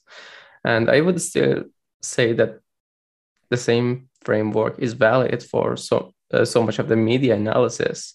But uh, the way that he calls himself an anarchist and at the same time he is pro big government, that's a big contradiction that is not possible to reconcile. And um, maybe really it was a communist. Really, really, what he is. Really, what he is. is really, what he is. He, yeah, yeah, yeah. Actually, he's very hypocritical in saying that he's an anarchist. He's a re- really communist, yeah. and uh, some of his views are really abhorrent. For example, mm-hmm. yeah, uh, he, he um, his thesis is that any country that is not America and doing all sorts of uh, genocides or atrocities, that is justified and uh, be- just because they are not America, and America has made them do that. Yeah, yeah, yeah. And uh, yeah. So it was a quite big shift for me um, to move from that and uh, grow out of that, and get to know uh, Thomas Sowell and so many uh, of other guys, and now I uh, identify as a real anarchist, which mm-hmm. is uh, friendly to to capitalism. So it is anarcho-capitalism, and maybe one of the uh, most realizations that I came across was that anarcho-communism is an oxymoron. So, uh, mm. could you um, talk about your interest in Thomas Sowell and his ideas and which one of them well it is very difficult to choose and which one of them do you find the most eye-opening mm-hmm. and which one of them has influenced you the most yeah no i absolutely love thomas sowell is you know this is someone that literally four generations of my family have have been reading thomas sowell you know my great wow. my um yeah, my my great grandmother, um, my my grandmother and her brothers, my parents, and and now me. Um, you know, so and this this guy is brilliant. You know, he's in his 90s. He's been writing for decades and decades and decades, and he's still writing. Like he said, he published a book, I think, on his 91st birthday on uh, charter schools and their enemies. That's what it was called. And you know, the man is absolutely brilliant. I honestly think that he is the most brilliant and well-developed thinker that America has ever produced. He, uh, he's just second to none. I don't think there's someone. You know, there are a lot of people that are, are absolutely stunningly brilliant, like his good friend and mentor Milton Friedman. But I, I just, I just think that Thomas Sowell just takes the cake. Um, he writes a book about uh, intellectuals and you know people like Noam Chomsky, yeah. and, he, and, he, talks about these things and he talks about their ideas and he and he just you know uh, dissects them and talks about them. No one digs deeper to the bedrock of an issue than than Thomas Sowell. Like no one digs. He just really just gets in there and say like, okay, what is actually going on here? And he doesn't have vested interests he just he just wants to understand what's happening. And so he just digs in there to find out. And i think that that idea of, of pure empiricism is what i like the most about him and what i've gotten the most from him is that you know he just he just takes everything empirically and it's like okay you know let's look at this analytically and see what is the evidence for it. He was actually a marxist growing up. He grew up very very poor. He's a black man grew you know was born in 1930 in the deep south during the great depression during jim crow this guy had a very hard life and then he grew up in a slum and he was in the slums of harlem during world war ii and beyond he dropped out of school when he was, you know, test, tested into Stuyvesant High School, which is a, you know, a, a gifted program, honors high school in New York. And he tested into there and then he had to drop out when he was like 16 because he was having family issues and he needed to go, and he needed to work and support himself. And having dropped, and then he got drafted into Korea and was in the military for a few years. And then he started going to college and, and, you know, having not even graduated high school, this guy had learned enough and worked hard enough that he ended up getting an academic scholarship to Harvard and graduated with honors. And actually wrote his his master or his his honors thesis at Harvard on Marxist capitalism or Marxist uh, uh, economics. And you know the reason being is that he said that you know Marx was talking about the differences in, in wealth and disparities. No one else was really addressing that, and so he was the only he was only dog in the fight. And so he's reading that going like, why am I so poor and my family so poor and my life so hard when I'm seeing, you know, Saks Fifth Avenue and all these, you know, big, you know, gleaming buildings and all these people living this much better life than me. Marx addressed that. No one else was really addressing that. And so he was a Marxist. He was a Marxist taking Milton Friedman's uh, class at Chicago, getting his PhD. You know, he got his he his uh, advisors in uh, getting his PhD in economics were George Stigler, Milton Friedman, and Friedrich Hayek, three Nobel Prize winners in economics. And it the three main uh, economists that brought back a free market thought to the to the Western world. Before you know, otherwise they were socialists or Keynesians or or or whatever. Um, and you know, uh, uh, Thomas Sowell himself was was a Marxist, and he took this these classes from these people who were now fully in, in, in you know of the mind uh, mindset that free market uh, economics was was the better way to go. And that you know that didn't even sway him until he actually worked in the government for the labor department and saw exactly how the government works. And he said okay no this is not the way. Government is not the answer. And so he just started looking at this and he says that you know that he was an empiricist before he was a Marxist. And so that's what it was. And so we actually started seeing evidence is like, you know, these bureaucracies have their own uh, incentives and own, own values and their own drives that are not in keeping with actually making society run better. They they're looking after themselves. They're looking after their own budgets and they're looking after their own agendas. So, you know, he he found that this was actually not a good thing. Um, his books are so insightful and they're so straightforward. They're so clear.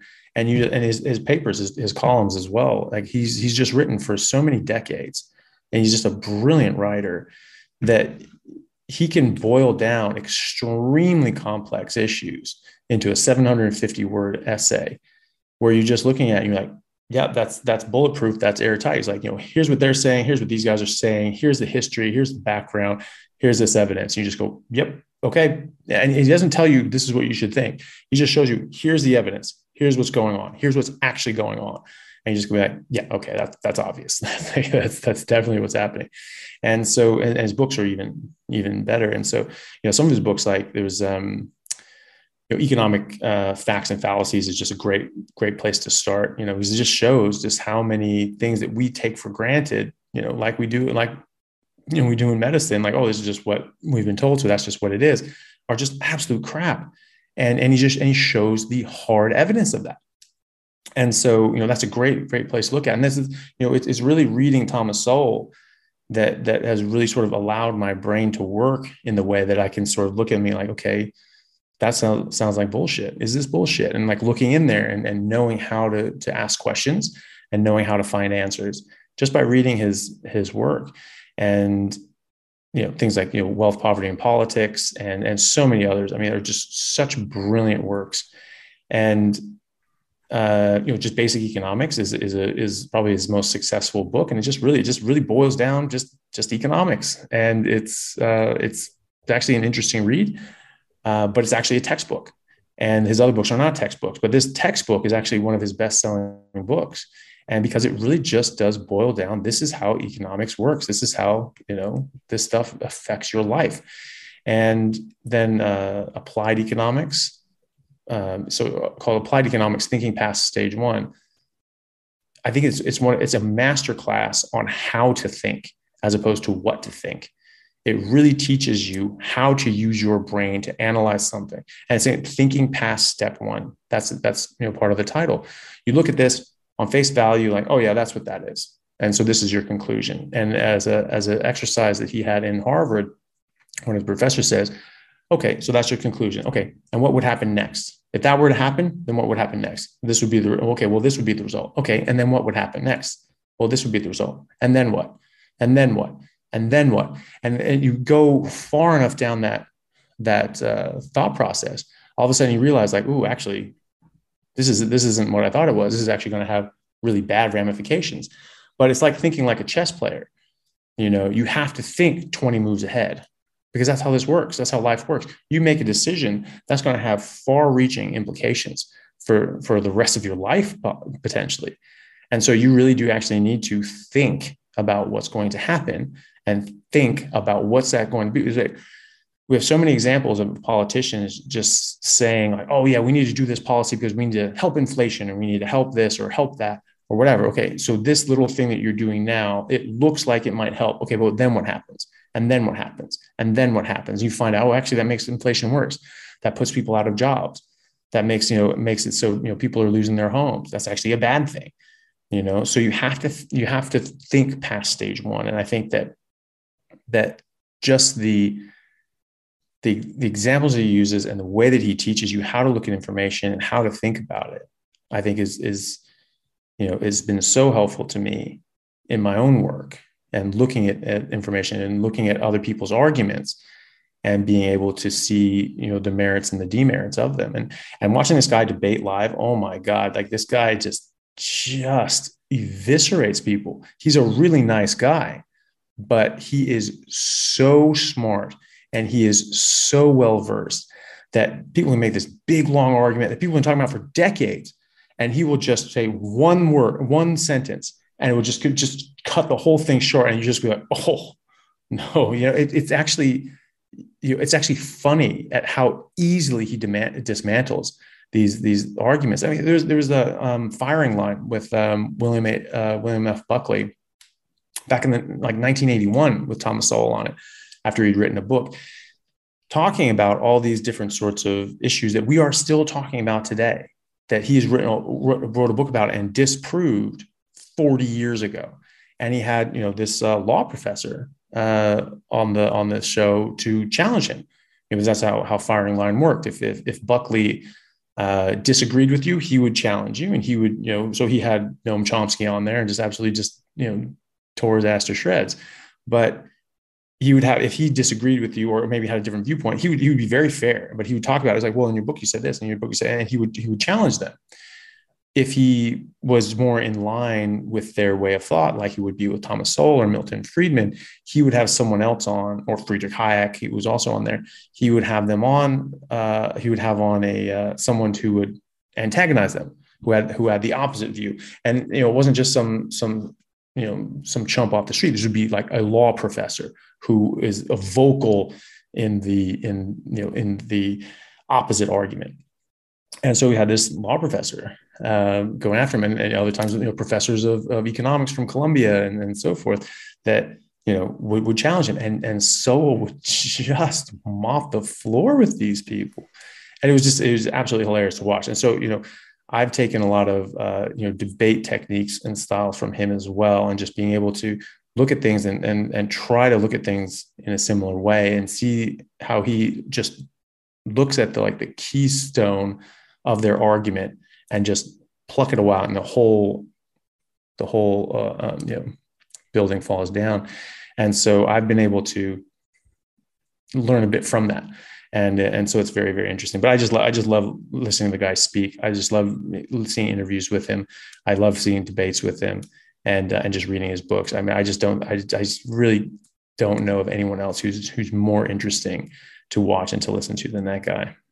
I wish I had known him earlier and I wouldn't have wasted my time over Chomsky. I would have uh, had a difficult time doing my MA because everyone think the way I did, which was pro left, pro uh, Chomsky. Yeah. Um, and uh, actually, mm, maybe becoming a carnivore or, or kid at that time was very helpful helped me my critical thinking that well these things were lies how about this maybe this mm. also doesn't hold water um, yeah.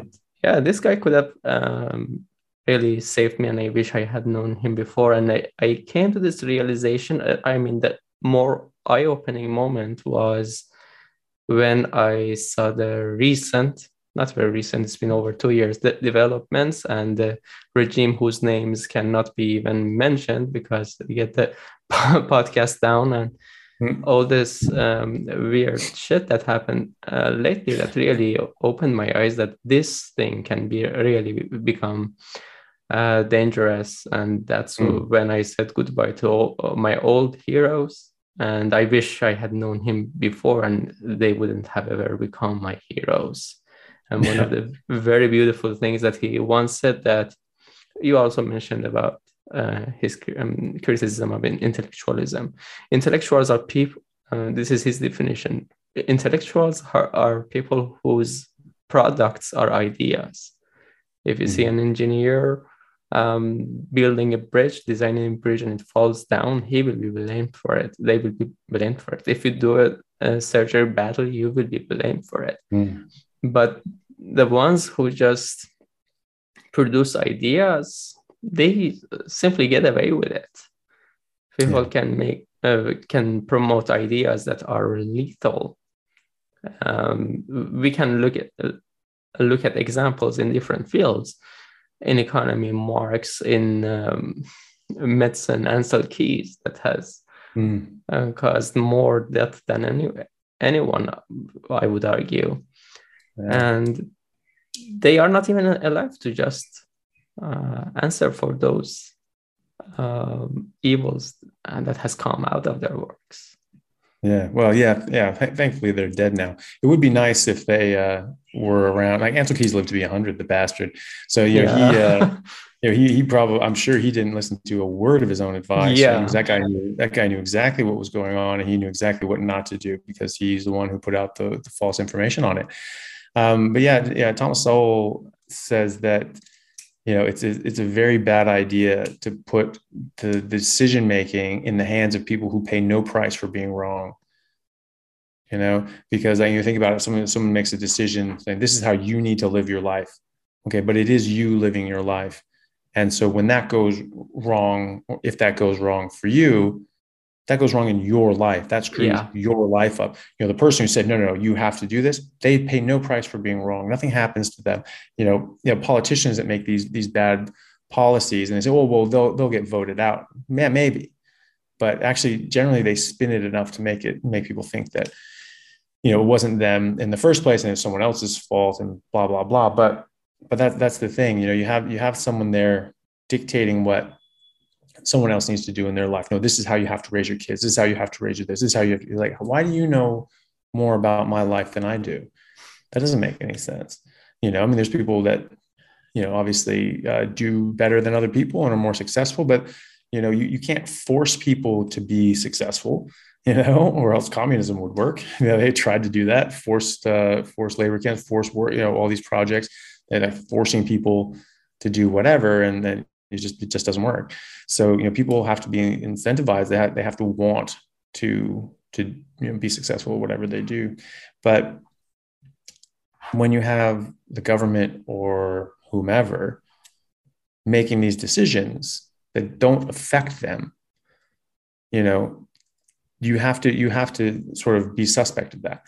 Because you know think about think about spending money right? No one spends you know uh, their their own money more carefully than them. You know this is the, this is something that you earn. This is your money. This is your budget. And you're like okay what do i do with this? I've got to be careful.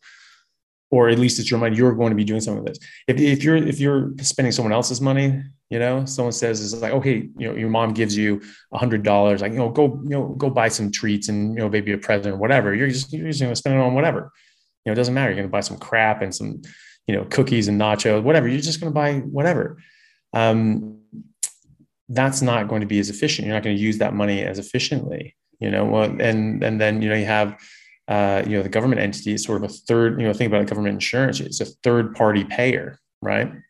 So if I'm getting healthcare, you know, I'm like I'm sick. I have this problem. I need this surgery. I need to get this surgery. I go, okay, this is how much this surgery costs. And I think, okay, is that worth it to me? Yes, it is. I want this surgery. I pay for it. Done deal. No middlemen, no problems. It's just like if I'm buying a deck, I want a deck. This is how much a deck costs. Like, ugh, yeah, okay, it's worth it to me. You know, I'm not going through a second party who's going to arrange one and maybe think about, do you really need a deck? And then say, okay, well, we'll, you know, we'll pay for this and blah, blah, blah, blah, blah. You're, you're going you're having a lot of steps in there that don't need to happen and you know and then you have like this third party payer which is like you know so like the government uh, healthcare sort of thing they're so far removed from the decision making process that not only do they not care what it costs they also don't care what the quality is right so you care about the quality and the cost in your own health right an insurance company is worried about the cost they're just trying to make a profit Okay. And so they're trying to provide you as good enough health care that you will stay with their insurance, with that insurance company, and probably not a lot more because they want to make a profit. Right. And then you have a third party payer that doesn't care what the quality is, doesn't really care what the cost is because it's just tax dollars. They really just mm-hmm. don't care. And so you end up getting you, know, you end up getting lemons. And uh, you know this this is a perfect example is the VA system in America it's a very bad system and it doesn't work very well. And, and people uh, know about that in America. And yet they're saying, no, we should have the VA you know be be the whole national program basically because they're saying that you should have just a single party payer just a single government medical medical system well that's what the VA is and the VA is crap and people have such long waiting times in the VA to see a doctor and a specialist that they're committing suicide so that's obviously not a good thing when in comparison to the normal system in America. Like obviously that's not very good. Well, the VA system is you know similar system to other government healthcare systems, like the government healthcare system in communist China and in communist North Korea and communist Cuba and communist VA? Russia.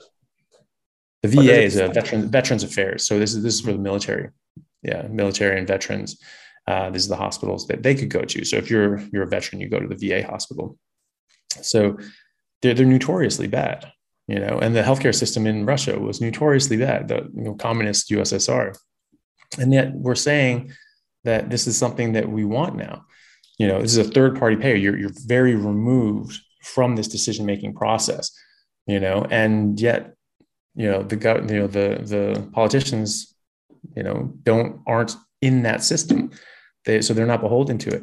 You know, uh, in America, we had Obamacare, and how you knew without knowing anything else that this was a bad program is that Congress exempted themselves and their families from Obamacare.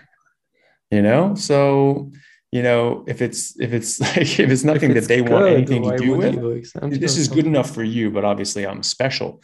And that's what the, you know they asked obama someone said okay well would, are you going to be beholden to this? Or is this going to be something that you're going to do? Is this is this what you're going to do? And he's like well let's you know let's let's be real here. I'm the president of the united states. Obviously my health care is going to be you know you know very different than anyone else's and blah blah blah. So that, that that's not really a, a real question. They just sort of laughed it off. He never answered the question you know but of course the answer is god no he doesn't want that. Obama didn't take obamacare no of course he didn't. No god no you know and you wouldn't expect him to. But you know the thing is he's not a monarch. He wasn't an emperor. That you he should, he's not supposed to get special privileges like that. And so you know when you when you see these laws where the politicians have exempted themselves you, you know something's up. You know, you know there's some bullshit at play, and so that's what they did. They exempted themselves with Obamacare. They've also exempted themselves from the insider trading laws. That's fun. This is why you know you know people like Nancy Pelosi can go in with you know not a dime to their name, and now they're worth hundreds of millions of dollars. You know because they're allowed to do insider trading. You know, there's a reason that wasn't that wasn't uh, legal, and you know so it's um it's a bit is a bit suspect, and you know, not being able to uh, declare bankruptcy on student loans that's you know that's something you know that's debt you know but no you're not allowed to declare bankruptcy on that ever. That follows you forever. Unless you're the family member or child of someone in congress you know? So this is this is all you know a bit of a sham. And so these people pay no price for being wrong you know in fact they exempted themselves from the ramifications of their poor decisions because they know going into it that they're poor decisions. And so they just say yeah we don't have to de- deal with that. And so yeah that that's one of the one of the many many uh, insights of, of, of, thomas sowell is that you, know, you shouldn't be letting people make decisions if they don't have skin in the game. You know it used to be that you know if you wanted to vote you had to be a citizen and you and by being a citizen it wasn't just that you had to be a man is you, you had to own land. So you had you were part of this game. You know you own land you're voting on what happens to the land in this country. But you also were eligible for the draft. You also had to be part of the militia. You also had to be part of the fire brigade. If you did not vote if you were not a full citizen you did not have any of those responsibilities. Mm. voting was not a right it was a privilege that came with responsibilities. And so not everybody wanted to vote, even if they qualified for it. In fact, during the women's suffrage movement, 76% of women did not want the vote. You know, they just, they didn't. And like their argument was like, I don't, why the hell would I want to vote? I don't want to die in a fire. Like, no, thank you. You know, like me and my husband talk about this and we vote as a household. That was actually you know what what happened. Obviously the guy could do whatever the hell he wanted but that was in a lot of places that's what it was. It was a, it was a household decision. Um not everyone has that relationship but whatever. Women you know as a majority of people did not want the responsibilities that came with the the the, the privilege. And so in order to overcome that they just said okay well we'll get rid of the responsibilities and everyone can just vote and you don't have to actually have the privilege. I think that was a mistake not not giving women the vote, but not getting rid of the of the the responsibilities. I think that that you need to have skin in the game. You know, yeah. why are you voting on whether or not we should go to war if you're not eligible, if you're not going to get drafted? You know, if you're just going to let's just send these assholes to war. Well, before you couldn't do that. You know, you had to you you were basically voting to send yourself to war. You know, so it, it made a different. It, there was a difference there, and you know, and so having skin in the game makes a big difference on your decision making process and it actually makes the world a better place honestly. Yeah indeed.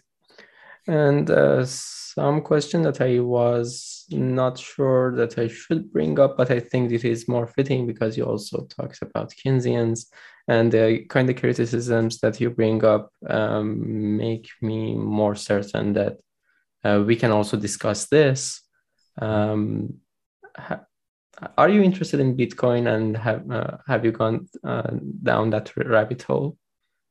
I I I, I think so. I, I you know I think it's interesting. It's very volatile. Um, I think it's an interesting concept to have this sort of tied outside of yeah. of you know out of the different markets and government uh, over overreach, I should say, as opposed to oversight.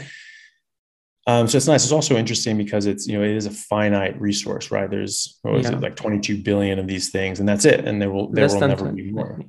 Yeah, whatever it is, it, you know, it's, it's like this like that. That is how many there are, and there will never be any more. So this is a finite commodity, even though it's only a theoretical commodity because it doesn't actually exist. You know, it's a digital currency. There's no actual tangible, uh, you know, there's no actual tangible good, but you know, it's it's interesting from that standpoint. I've sort of dabbled in that, but I haven't really jumped headfirst into it.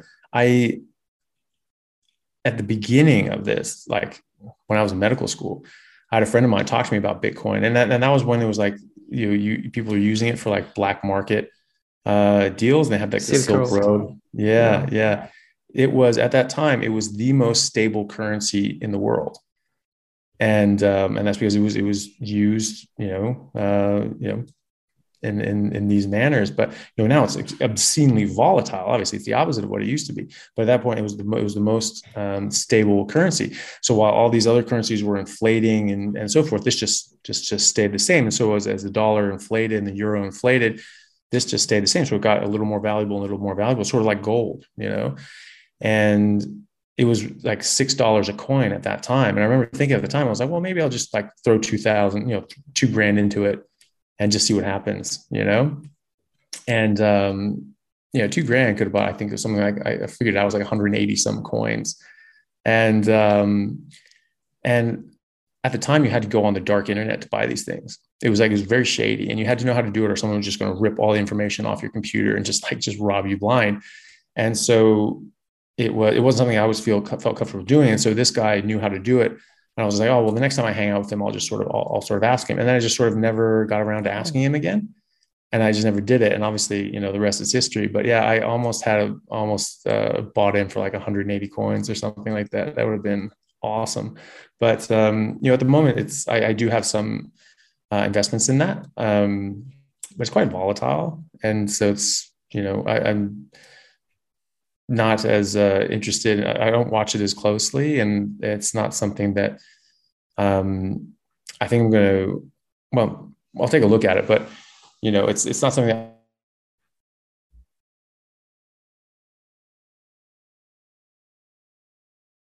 And we'll see what happens. Like if it has a it has a big dip, it is sort of dipping now. You know, I might I might uh, you know buy in at that point, but um, you know, we'll we'll see. What about yourself? Are you into mm-hmm. into all that? Yeah, yeah. Actually, I um, I am still in, in, the rabbit hole, and I'm going and getting deeper and deeper. And um, the beautiful thing about the Bitcoin community is that it is just not the price; it is also the community and the books that the, that we read and the kind of ideas we converge on. Again, so many of the Bitcoiners are carnivores, weightlifters. Oh, yeah? Nice. yeah, and um, almost uh, I have seen no um, almost no Bitcoiner, and there are some a few exceptions that come to mind that uh, they didn't get the mandatory um, intervention, uh, mm, yeah. and yeah, so uh, they are all critical of um, governmental decisions and centralized decisions. And the community is beautiful. And as to uh, as for volatility the volatility is going to be uh, a feature of it uh, as uh, for it is it just has a kind of only 1% of the population uses bitcoin. So it is very small. And we are all early uh, no matter how big the price is how huge the price is it is going to be a feature of the price for maybe decades into the future uh, until uh, until it gets established and more um, per- percentage of the population knows about it. And the best strategy to go about it is, to, yeah, when it is uh, low, instead of just sell, uh, panic selling, to buy even more, so that and every four years, because first it is scarce, and every four years there's a there's a halving cycle so the miners get less reward for the blocks they mine. So there will be less amount available every four uh, four years. Uh, so for four years it is fixed. After almost four years, it changes and it becomes uh, half the amount that it used to be. So four years passes, more people get to know it, and at the same time, uh, not at the same time, but at, at, a certain point, at the end of that four year, suddenly the, uh, the, the reward drops to half. So more people know it, know about it, but instead of the production going up, it actually goes low. Mm. So there's a surge in price every four years because of that, which is called NGU number go up technology. So every four years, the price is going to oscillate in a certain range. The next four years, mm. it is going to be volatile, but uh, in a higher step, in a higher, oh, higher range. Yeah. And it is yeah. going to be with us until it is completely, uh, not necessarily completely. Some some people imagine a hyper Bitcoinized world in which Bitcoin is the only currency and the only unit. Maybe even before that, we see some sort of um, stabilization of the price and less volatility. Yeah, it could be. And when and when people actually start, you know, using the currency as a currency more, then I think that will stabilize it a lot as well. You know, at, at the moment, it's it's really just an investment. You know, people sort of buying and trading it like stocks. But it used to actually be a currency that people use to you know buy drugs and and you know kill people and so you know that was you know that was that was actually you know a currency. And that was how it was used. You'd buy this currency so that you could get some things done on the black market. And that's why it was a very stable currency i would imagine.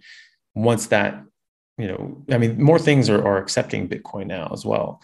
And you know i think tesla accepted bitcoin um, but then they said that it is bad for the environment. Suddenly uh, Elon Musk had that moment of realization. Oh, it is bad for the environment, and then he started bashing it.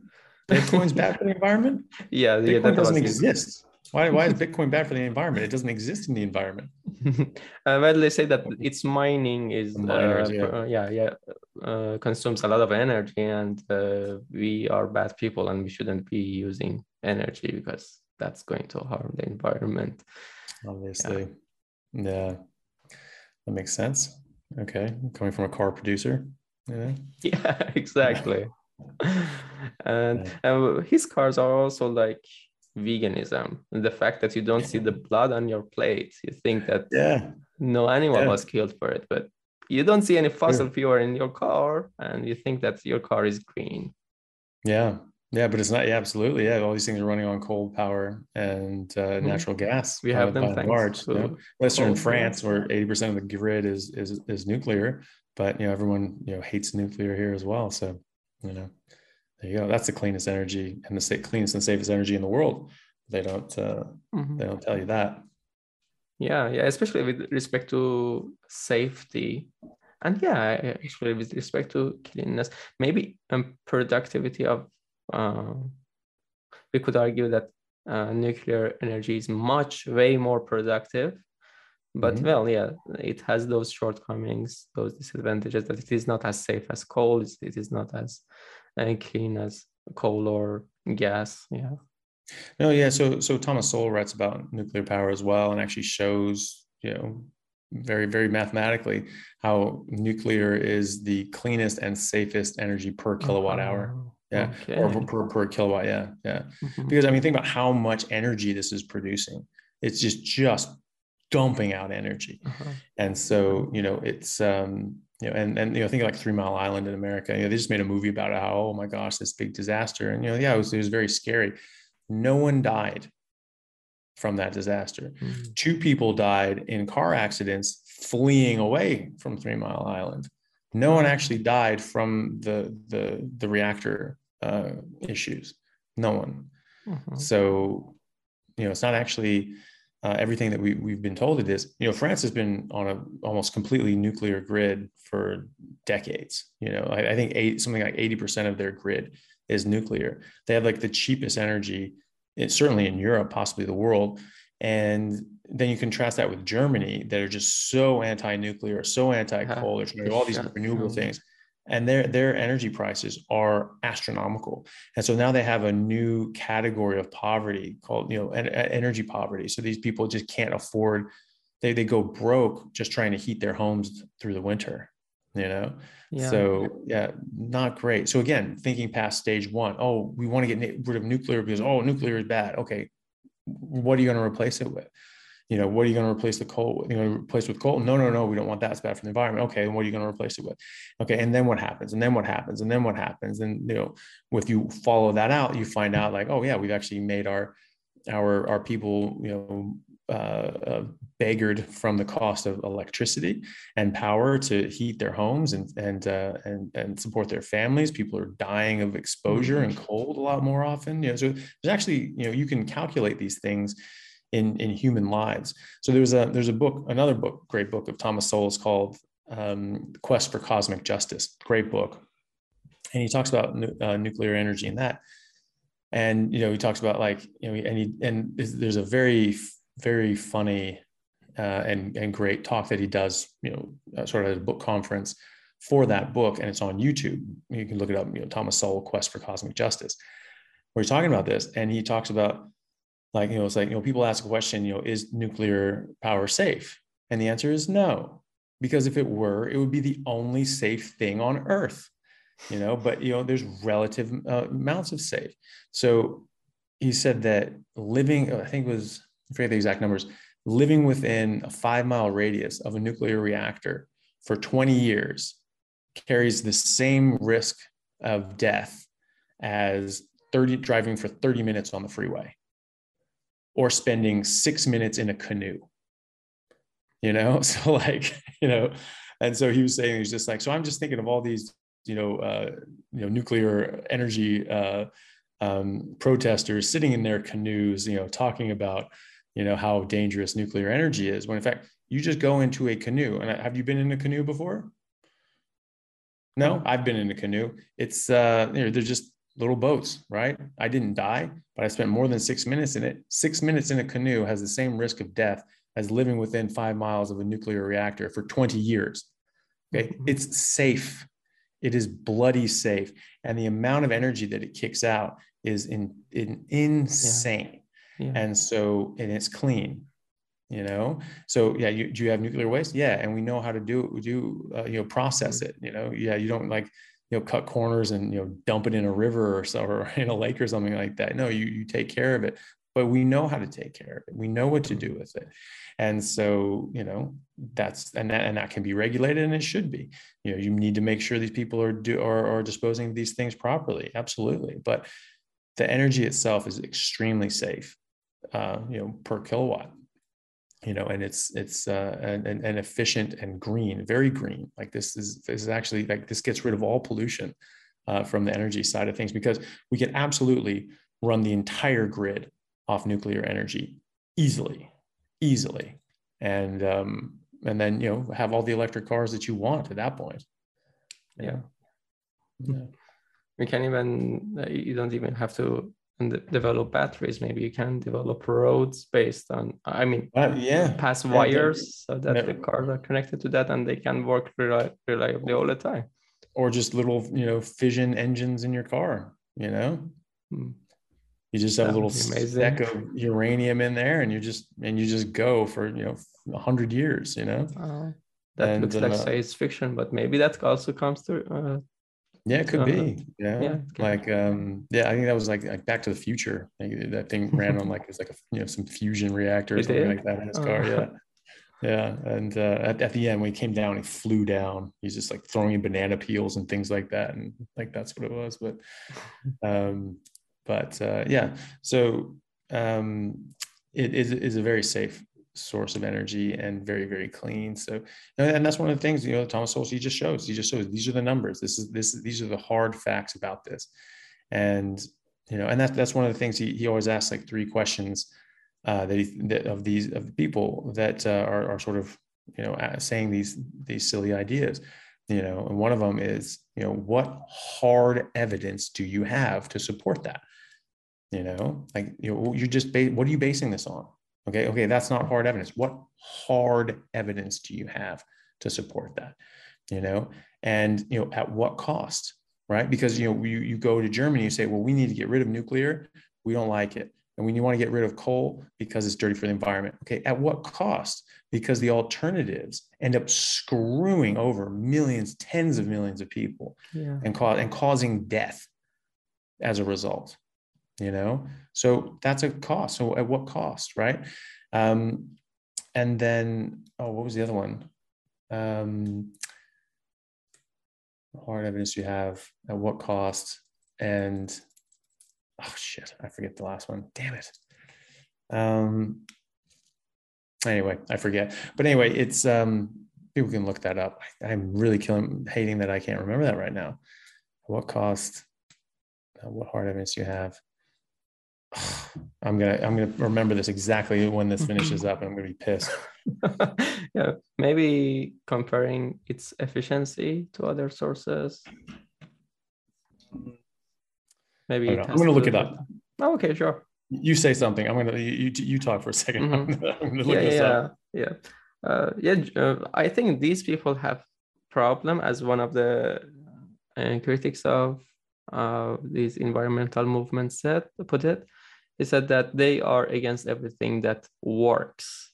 So if nuclear works, they are against it. But then if they want to go back, it is going to be fossil fuel, and that's certainly bad.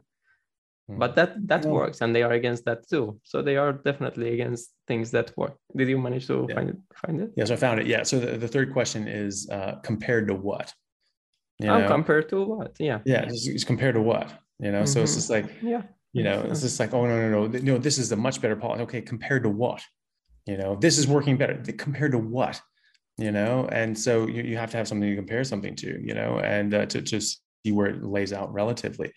Um, yeah so so the thing with with, with fossil fuels though um, sure you can have things that are, that cause pollution and that's that's a very different thing. But what people talk about mostly with with fossil fuels is the the carbon dioxide that it puts off yeah. okay are we are we actually sure that that's a bad thing what what do plants breathe I'm pretty sure it's carbon dioxide. Really love it. Yeah. Yeah. And and what are we made out of? We are carbon-based life forms. Almost all life on Earth, there are actually other forms of, of life uh, besides carbon-based life, but the vast majority of life on Earth are carbon-based life forms. So every all the carbon that's sequestered in coal and oil is potential life that cannot exist because it's trapped and sequestered in this mm-hmm in this form. And so what do we see? When since the Industrial Revolution, we started putting out more CO2, we've had more plants grow and we've had more an- animals live because you know the biomass around the world has actually increased. Okay, that's a good thing for the environment. That is the environment. So, you know, people talking about how like, oh, this is so bad for the environment. Like, but the trees, there's more trees and and and and plants and crops go grow quicker. And this is actually helping world hunger because you can grow more things more quickly, like a greenhouse, you know? And and they're saying, no, no, no, it's bad for the environment. Like, you know, according to who? You know, what hard evidence do you have? Compared to what? Is this bad for the environment compared to what? You know and uh, you know and uh, at what cost you know because you're getting rid of fossil fuels. You look at india and china they're saying they're, they're, they're the paris climate accord they're like oh yeah we need to cut our fossil fuels and they're like yeah no. You know that that would absolutely we're trying to develop and get this country going that would completely screw us. You know we can't just you know that that's a you know you know they talk, talk about like you know white people problems you know it's just like you know it's like yeah you you can worry about that on your own time but you know we need to we're actually trying to you know keep people uh, from starving to death mm-hmm. and from freezing to death and you know so we, we actually do need you know uh, uh, clean efficient or cheap efficient sources of energy we can't just go to these expensive uh, you know models where you know wind farms and solar farms which are wrought with problems and very inefficient and you know just don't you know don't pay the bills you know frankly and so, yeah, you, you can afford to play those games in a wealthy country, but you can't actually do that in a developing nation where you know, you know life and death hang in the balance. So, you know, even in Germany, very very wealthy country, people are dying as a result of these mm-hmm. dumb energy decisions that they have made. And I will say they are dumb because they are dumb. They've seen the results of these things and they are bad, and yet they are continuing to push. Like any any bad government program the yeah. only reason it failed is because we didn't do enough of it. Enough of it you know? we should double down on that. Yeah exactly. Yeah. And so we should we should have done it twice as hard then it will work. And it's just like okay you know? But again they don't pay any price for being wrong. And so it really doesn't matter to them. They're just trying to get reelected. They're just trying to you know you know line their own pockets usually you know there's always some sort of incentive there and uh, and if you suffer they they really don't care. They just care about their own pockets and they have res- uh, access to the resources and they themselves distribute the resources. So they give it to themselves and to their friends and they don't suffer any consequences.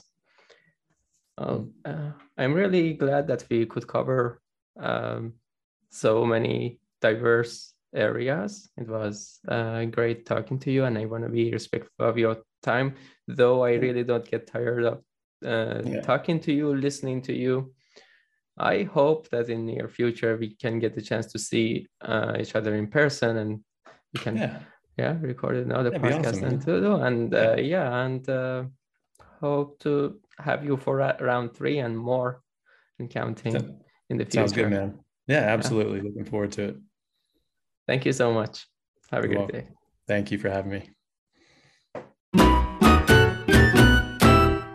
Hope you've enjoyed this episode of Round the Fire. If you are watching this video on YouTube, please give it a like and hit the subscribe button.